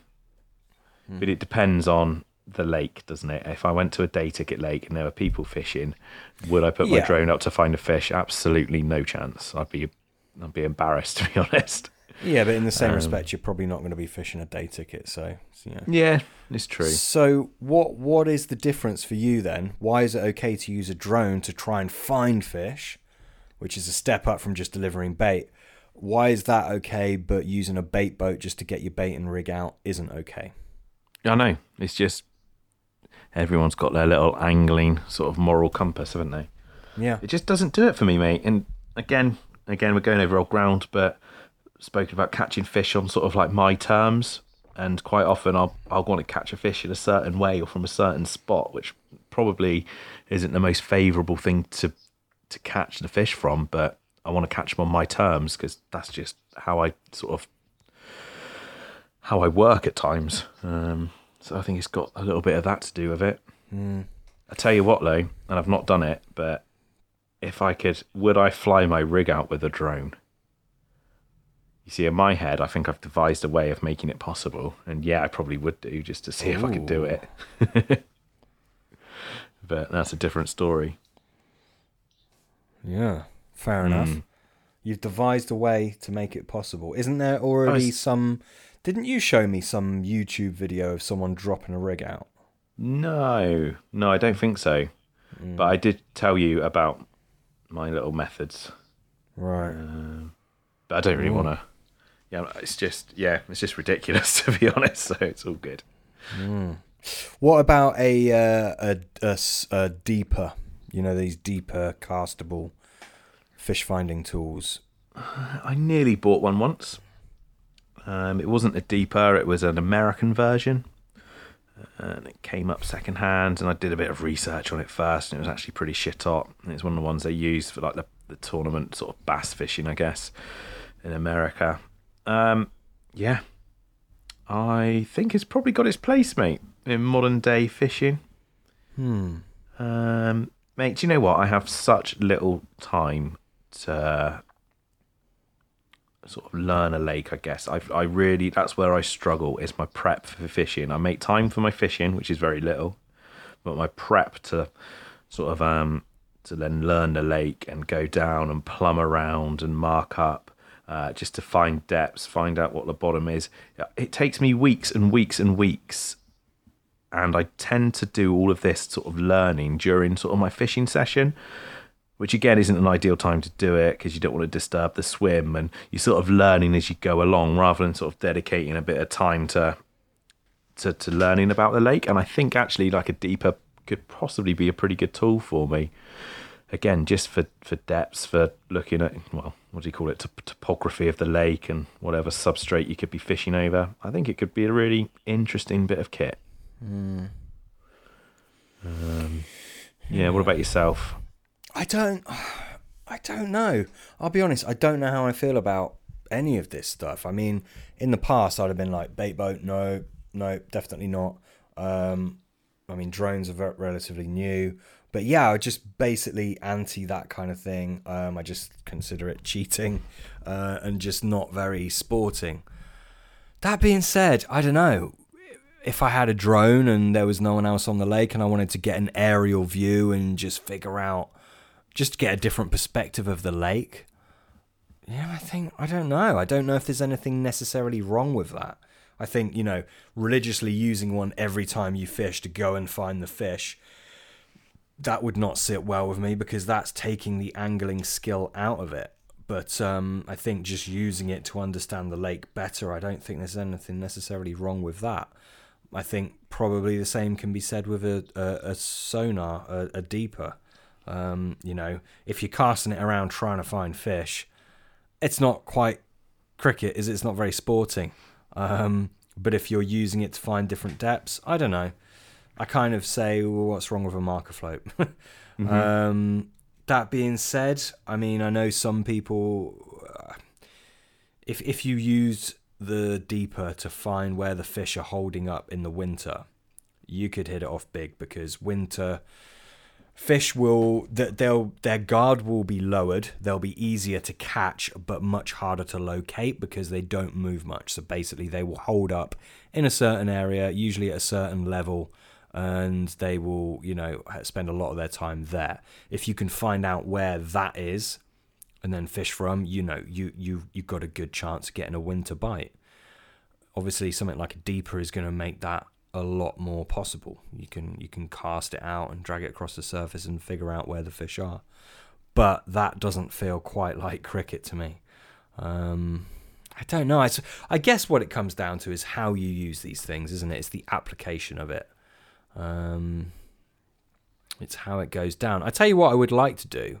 I'd like to get someone on the podcast that uses, uh, like the deeper, for an example, um, a lot and knows knows how to use it, and it's it's a regular thing of their fishing. I'd like to get someone on like that, and then just not challenge them, but just talk to them and see how it affects. Just hear the other side of it, if that makes sense. That would interest me, um, because I think with these things, it's important not to just be blinkered and have your own opinion. I think it's important to be open minded to these things um, and see it from the other side. Yeah, I, I can go with it. Do you know what with the deeper? So this sort of um, you you talking about the one thing sort of that like comes to me or really strikes me when I've spoken to people about them is they all say, "Yeah, I've had one, but I sold it because I never really used it." Hmm. I think is it another one of those things where you spend a hundred odd quid on a bit of on a gadget that actually do you actually end up using it a great deal in your fishing? Quite possibly, yeah. I always think with anything like this, if there was somebody else fishing, I wouldn't really be plugging around with a deeper because number one, I'd feel a bit like fucking hell. I'm they, they're looking at me thinking I'm one of them dicks with a fucking deeper fish finder,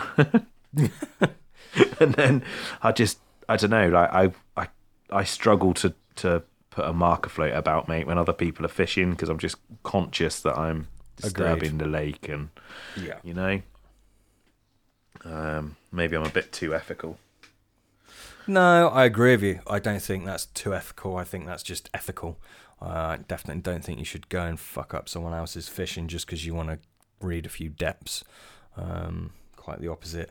That being said, I mean, a lot of the guys listening to this, they're probably fishing very busy waters and they don't have the luxury of going there when there isn't anyone else on.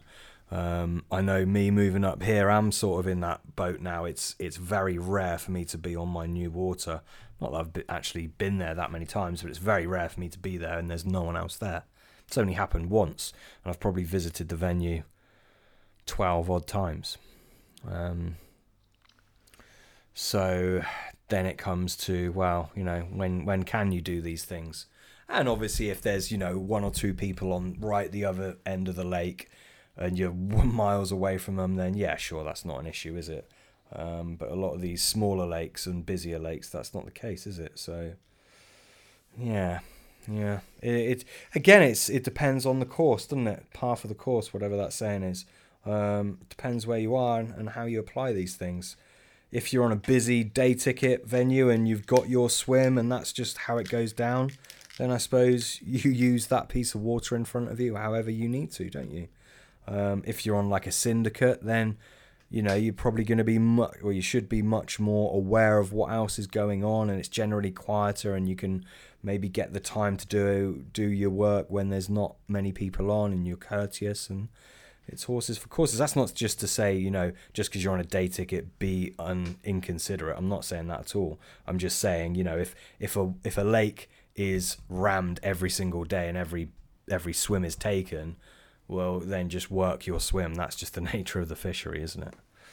Um, just be aware you're probably going to push the fish out, I guess. I think the fish get quite used to it. It's like the whole, we've all seen the videos of people spomming and just mm. sort of like that. The spom really draws them in, and that's just the noise of it hitting the water. Yeah, I think marking up is, is probably a different thing. I'm not saying it would necessarily spook them on a day ticket, but I think on like a typical syndicate that you know, say if there's there's one end and there's someone you know thrashing the water to a foam, generally the carp are going to move off, aren't they? Let's be honest. Yeah. Mm-hmm. Uh, it depends on the water, I suppose, doesn't it? Um, yeah. I think even on a day ticket, if it's all busy and one end there's one or two people chucking a marker float in, spotting up, and then on the other end of the lake, there's a couple of guys just slacklining. I think they'll probably happily move over to the to the other area, just as an example. Um, I tell you what was fascinating with sort of carp behaviour. Um, I've watched is it the Mark Bryant sort of Diary of a Bait Maker one of the videos on YouTube the other day, Uh, one where he's swimming and snorkeling with the fish. Have you seen that one? No. It's really worth a watch, and they've got like the drone footage of it, and the fish are just circling him, mate. He's just in there swimming with them. It's fancy. It's really cool, um, and they, they do it as well on one of like the Carl and Alex videos, where one of them was swimming in the quarry uh, with the fish, and the fish are just sort of just really inquisitive, just coming up and checking it out, and I guess it's completely different to what they're used to. Um, yeah, I've I've waded and had fish come over before. Well, I'm sure you have as well. Um, I think Not, that's that not so much. no. No. Hmm. A lot of your waters you can't wade though, right? Yeah, yeah, it's true. Very true. Hmm. Yeah, I think that just the commo- they could definitely hear it. They can, you know, you see it kicking up the sediment. Um, I think that can definitely spark their interest. Uh, but yeah, um, I've seen other films of, I think in America, people swimming with carp, and they're definitely inquisitive creatures. Um, And Lake we know Bled as that- well. Have you seen the videos there? They've got that possibly, big I don't know. beach and it's crystal clear, and you see the fish swimming among, in amongst the uh, the bathers. Yeah, In amongst the bait, really? Wow. Yeah, see, see that I would have thought they wouldn't because it's not a new phenomena for them. Those bathers are probably there every day, so I thought that the cart would just be like, oh yeah, it's just those bathers. I thought it was more to do with the fact that it was like uh, an un- more unusual thing, but maybe not. Maybe not. I don't know. I don't know. Yeah. I've told you before about the quarry. I've fished a few times, and you have people swim in, and horses go in, and dogs are in all the time. Um, it certainly doesn't put the fish on edge, anyway. But again, they're conditioned to it, aren't they? Yeah, I wouldn't mind getting down there, mate, sometime if you fancy. Yeah, it. yeah, definitely. Got a big uncaught common, isn't it? Yeah, if it's if it's alive, I've, I've heard different different stories, different takes on that one. Is not it uncaught? No, it's Oh. not uncaught. It's, Ah. there is is a legit big common. Um, but I have heard sort of stories um, of whether it's still swimming around in there or not. But people like to say stuff, don't they, to put people off and Hmm. yeah. Yeah. Yeah. Okay, mate. Well, I don't know whether you feel it's time to round up or not. You can go on to some other bits if you want to. But whilst I think of it, when we do start to round up these podcasts, I reckon we should finish on a bit of a theme. Um, we obviously start with our little tipple of the episode. I think we should end on something, maybe uh, a piece of tackle or equipment or something like that that we are particularly impressed with um, at the moment. Like a bit of a feature thing. What do you think, mate? Yeah. Yeah, we can do something. I mean, I've got Yeah. nothing springing to mind at the moment. No, but- I've sprung that on you. I appreciate that. I, I do appreciate that. Um, before we do that, before we round off, is there anything else you wanted to cover on this podcast, mate? Anything else you wanted to go over? Any other questions? Anything like that? No, we've, we're, we're all up to date, I think. Yeah, perfect. Um, so here we go. Here, the new feature thing. Um, something that I have recently started using, and it's something you put me onto, Pete. Um, and I'll be honest, I don't think I would go without it now. I mean, if I if I left it at home, okay, fair enough. But that thing is, and it's something I've taken the piss out of you for before, mate. Is- How many things is this? it's going to be a lot. Go on. I take I take the piss out of you for a lot. Yeah, I think you you know sometimes you go camping rather than carping. Um, but uh, this thing has made a genuine difference to me, and it is I do a little little drum roll. A pillow. okay. Yeah, when we uh, we did our social before last, our first social for ages. Um, you remember you had your pillow.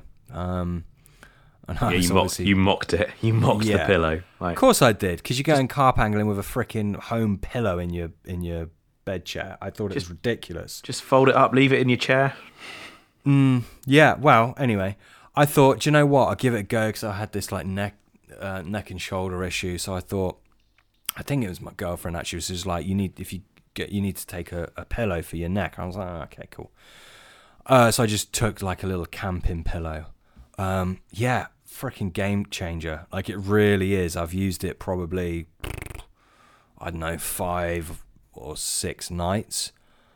And it genuinely makes a difference to the quality of my sleep.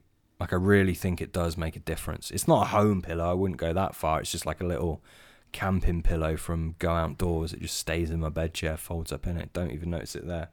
But um, yeah, it really makes a different mate uh, difference. So uh, thank you, I guess.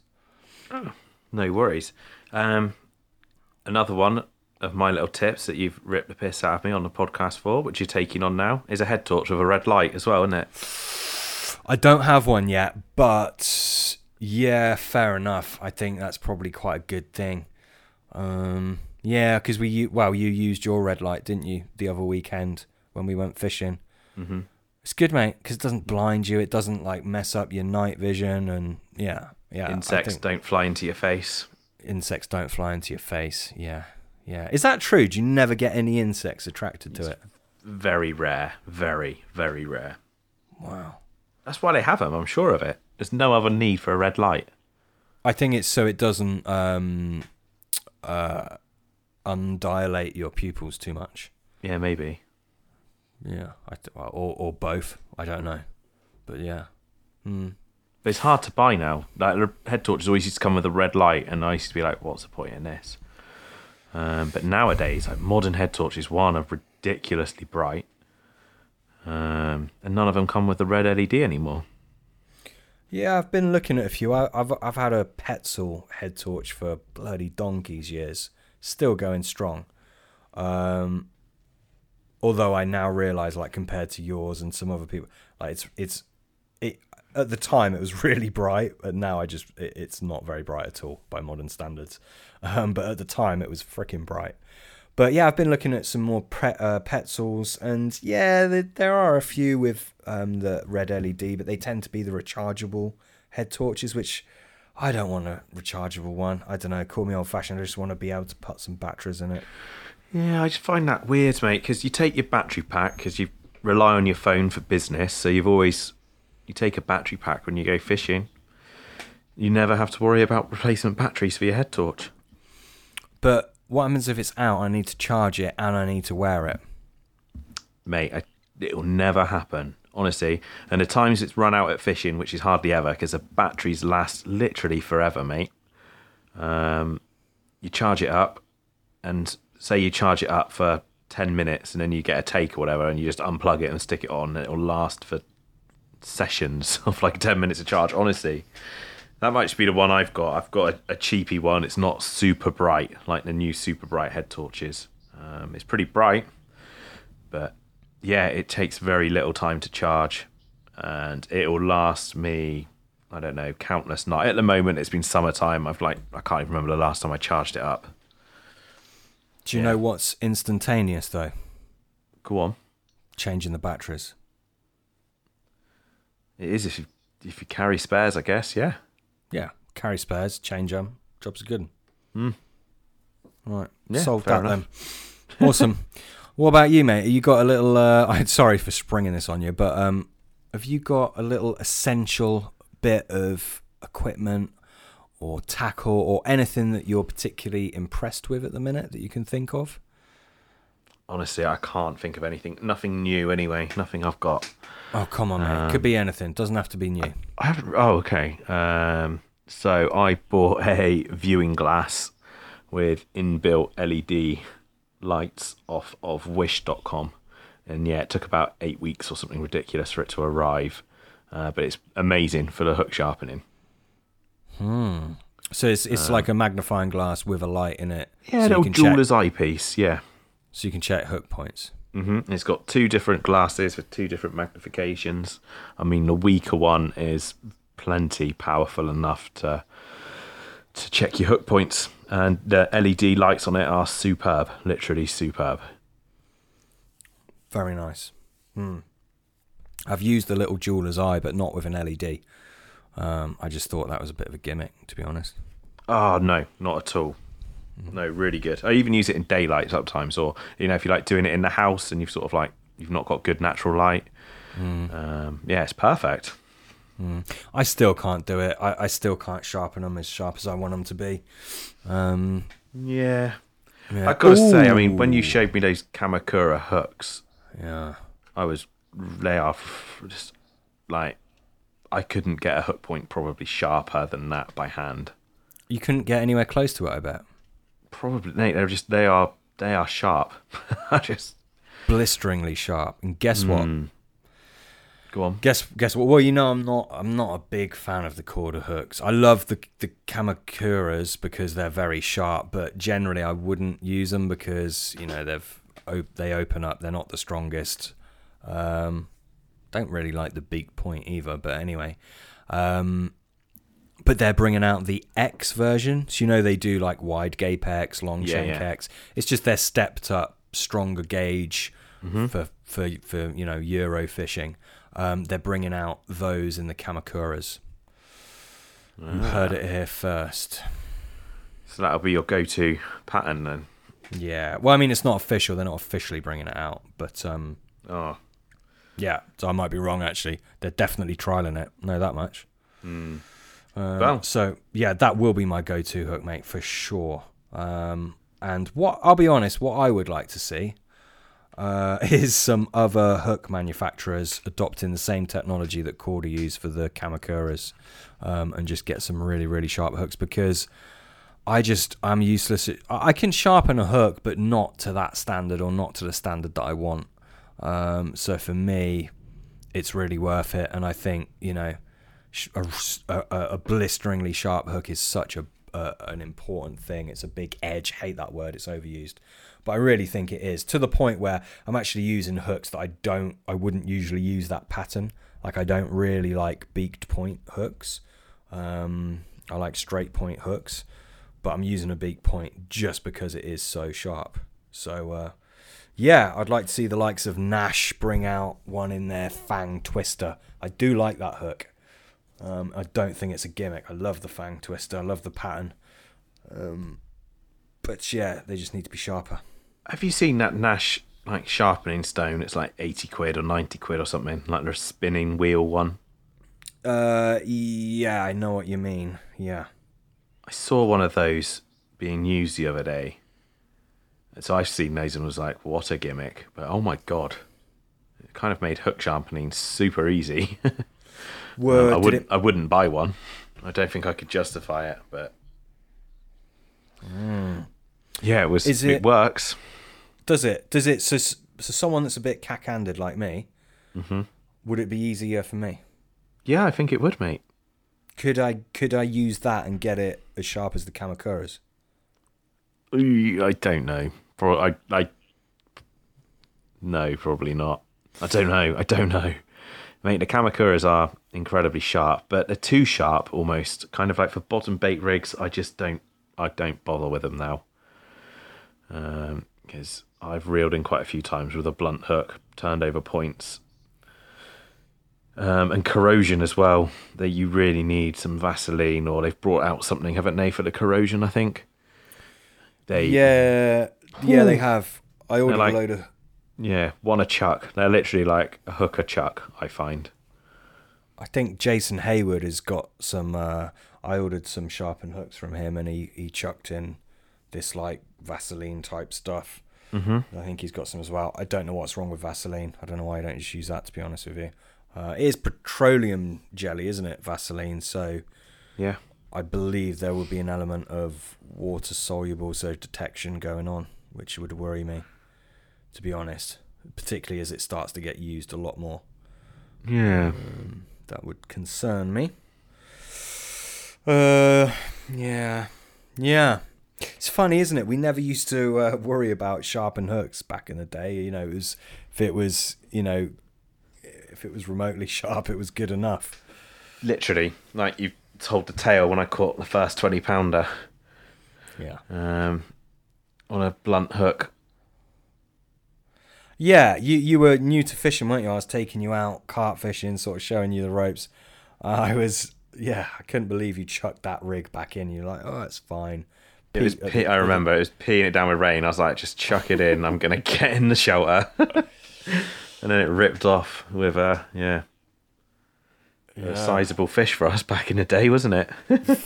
The Breaking time- records. at the time. Yeah, it really was, mate. Yeah, it really was. God, if that happened to me, like the shoe was on the other foot today, I'd just be disappointed. I'd just be like, for Oh, fuck's yeah, for sure. You can't write it, can you? No. What was that? I tell you what. Um, you messaged me earlier about that fish shoulders. Mm. What was that about? I don't remember catching that. Oh, mate. So this is on the the, the weedy lake, um, which we've discussed quite a few times.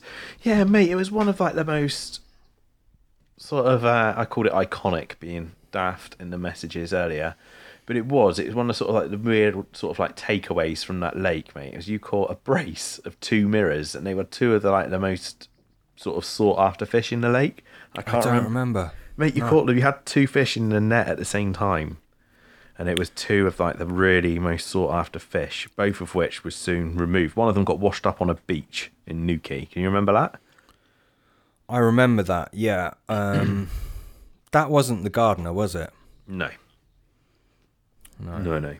So yeah, so there was shoulders, and it was like the one that got washed up had like the big sort of apple slice scales, didn't it? Yeah. Two. They were two of the biggest in the lake, right? Yeah, they probably were. Yeah, two of the big mirrors.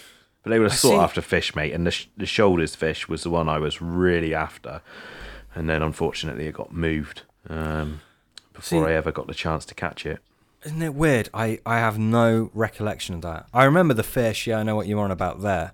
I have no recollection of that brace. Mm. Did I get a, I, have I got a photo of that? Yes, you, you do, yeah. Do I? Yeah, I, I wasn't there, mate. But you, you, you definitely had photos. You saw the photos? Yeah. Oh shit, mate! I need to look them out again because, mm, that's uh, it's so biz- My my memory is so bad. I like. There's a lot of there- there's probably a lot of real amazing times I've just forgotten, and uh, yeah, I just got really bad memory. It's not good, is it? Oh, no. no, but that's what happens, isn't it? Things do get forgotten, mate. Mm. Yeah, I was pissed quite a lot of the time as well. Let's be honest. Yeah. Yeah. Well, fair enough. Yeah, you messaged me earlier. I just wanted to ask you about it. That was all. Yeah, I just Um, didn't know if you. you I thought you'd remember the fish. You sent me an old newspaper clipping, didn't you? Uh, Something by Jerry Savage, was it? I could, yeah, it was me. It was a. It's a friend of mine who I used to play rugby with. yeah. Um, who's sort of re got back into his carping, I guess. What Jerry he's been Savage? putting. Well, he's not Jerry Savage. That's what you're making it sound like. Oh right, no, no, my mate's not Jerry Savage. Obviously, weird. No, yeah, he's no longer with us. So. No. Yeah, thanks for that, Sam. And anyway, so yeah, he just put it up on Facebook, and I recognised the fish, mate. But he would have caught that a long time before you and I fished the lake. Um, yeah.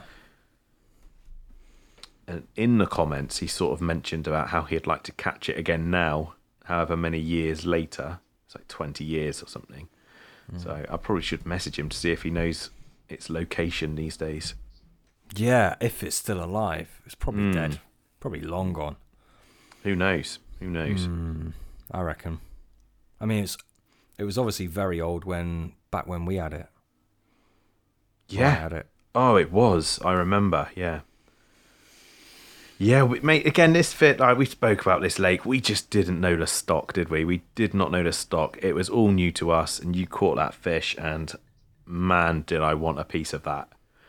That was Um, beautiful though. That that was that was the nice part of fishing back then. You know. yeah, It's not like, oh yeah, Lumpy's Lumpy's just been out this way, and then you got drop scale, and then you got the big lin. It's just like the same fucking fish in different ponds, their same names.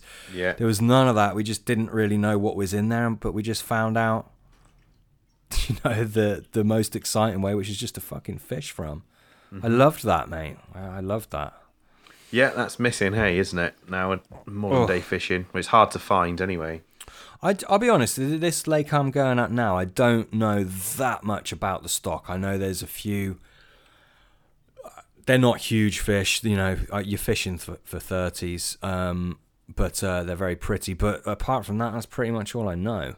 Um, and I've kind of kept it that way. I'm quite unsociable, so like I don't really chat to people on the bank. I just kind of keep myself to myself, and I'm just a bit of a miserable old bastard these days, to be honest. So, uh, uh, but the added bonus of that is like I don't really hear about the stock, and and I kind of like that. That's kind of kind of like yeah, that. exactly the same with this place now that I've been sort of setting my sights on.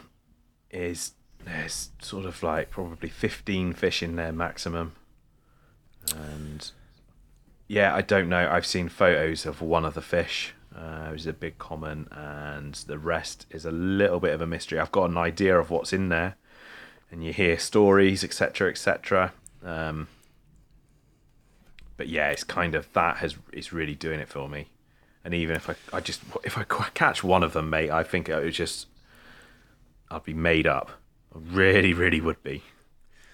I I know what was in there, um, like ten odd years ago or whatever. Mm-hmm. I know what was in there then. I don't know if it's changed much now. Yeah, I think there's a few more fish in there now, but well, I'm talking about a few more. We're talking like less than a handful. Uh, mate, yeah, yeah. I mean, it's, it's got me excited. Anyway, I'm excited for you. I wish I was fishing it. To be honest, I'd like to go back there, and uh, yeah, I'd like to go back there. I can see you doing it. oh yeah, especially if you start catching. That's you know what I'm like. I'm like, Yeah, you'd be like, no, how dare he? not at all, mate. Not at all. No, you deserve it. You, I, you, you'll, you'll do all right there, mate. You'll do well. I think you'll. Uh, you're a good angler. You hold your own. mate, if I dedicate myself to it and um, really focus on it, and I've not had a place which really has my interest like this place kind of has got me over the last few weeks. Um, I think, yeah, I could be sat on the banks for quite a while there and really, really zone into my fishing again, which is exciting because I've really not had a feeling like this for years, if I'm honest. That is exciting, and that is exactly what you needed, wasn't it? Mm. Mate, it's everything about it. I mean, the lake's just beautiful. I just can't, yeah, it's lovely. It's a stunning pit with some stunning old, big fishing. Um, it's The one I saw the other day, just jet black. Yeah. Yeah. Yeah. I can honestly see you catching one or two, and I'm just like, okay. and me switching on it. I wouldn't do it because I don't feel that would be fair to you, just because not like. Because you'll come down and haul. I didn't mean that. I meant it's just, you know, extra, extra set of rods on the water, isn't it? Um, but I didn't mean that at all, mate. But uh, yeah, I, I, I would. I feel like I have unfinished business there, obviously. Um, so yeah, maybe maybe in the future I'll do it. But it's it's nice to hear that you're excited, mate, because you you kind of felt like it felt it's felt like for a while you've just been fishing waters just to kind of tick them off the list, just so you can get them over and done with. Is that is that fair? Yeah. Yeah, and if, mate, I've just, for a long time, I've been fishing because I just love fishing and it's sort of like my, it's my thing, it's my little escape from life and I'm going fishing to go fishing. Do you know what I mean? But I've not targeted something, I've not had a little bit of fire in the belly. Um, that this place sort of seems to seems to evoke. So yeah, no, I'm up for it, mate. Yeah. Are you, any idea how you're gonna start tackling it? Um, yeah, I've got ideas. Mm. Um, I do. Yeah, to be honest with you, I've got a few areas of the lake that uh, there's little tiny swims, little sort of like pokey hole swims, and there's a few areas I'd probably try and fish. Um, yeah, I, I, I, yeah, I've got, I've got ideas in my head, but actually, do you know what? I've not ever not cast a line in there yet. I've not had a little plumb about. Um, things change rapidly, don't they? They do. Yeah. Yeah. You'll have to keep us updated on that. I'll be I'll be interested to um to hear about it as well, and see how you do. Yeah. I think one thing I'm going to buy for there is an extra landing net. Yeah. Yeah, I think so. Because I've only got one net at the moment, and I think there's so many little swims sort of like dotted next to each other, but you'd want your, do you know what I mean? Your net with your rod, that It's kind s- of. It's essentially one swim, but there'll be like a bush in between, and you need. Yeah. It's not that you're off your rods or anything like that. It's just No. that, yeah, yeah. But you can have like a little snide rod in the little. Do you know what I mean? yeah. I think yeah, I think two nets is is a good idea anyway. Just you never know, do you? No. Um, you can always have your main net and then like a little two piece handle, smaller pack down net, can't you? Just in the side of your rod bag or whatever. Exactly. Yeah. Doesn't take up much room, does it? No. That's it. Right. Well, we've been rounding this off for about twenty minutes now. Yeah, yeah, we have. We have. Let's leave it there. Um, and yeah, we'll save the rest for the for the next episode. I wanted to talk to you about milk proteins and milk fractions. Um, but I think that'll be a good one for the next next episode. Perhaps we can do another bait episode. You couldn't really call this one a bait episode, could you? It's been a bit more general. Uh, we'll just call this one the catch up or something. And uh, yeah, maybe we'll do another bait episode. I'd love to talk about milks with you because I know that's you have used milks quite a bit in the past, haven't you? Yeah. Um, so we can yeah shoot the breeze on that. Awesome. Well, if you got this far, thanks ever so much for listening. Much appreciated. As we said before, if you can just take a moment out and leave us a review on the Apple Podcast app. None of the other apps accept reviews, unfortunately. Um, but if you're listening on Apple, just just go in and take 30 seconds to leave us a review. Be much appreciated. And everyone that does leave a review, I'm sure that we'll be running a competition soon.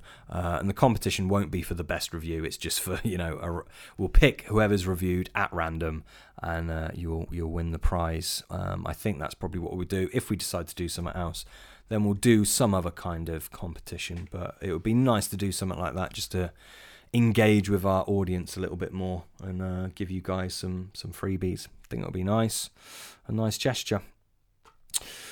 Cool. Anything else you want to add to that, Pete? No. No. We're all good. Oh, head over to the Facebook page and give it a like. Slowly getting a bit more interest over there, but one day we'll catch up with your Instagram. All right. Cheers, guys. Good night. Cheers. Thanks ever so much for listening.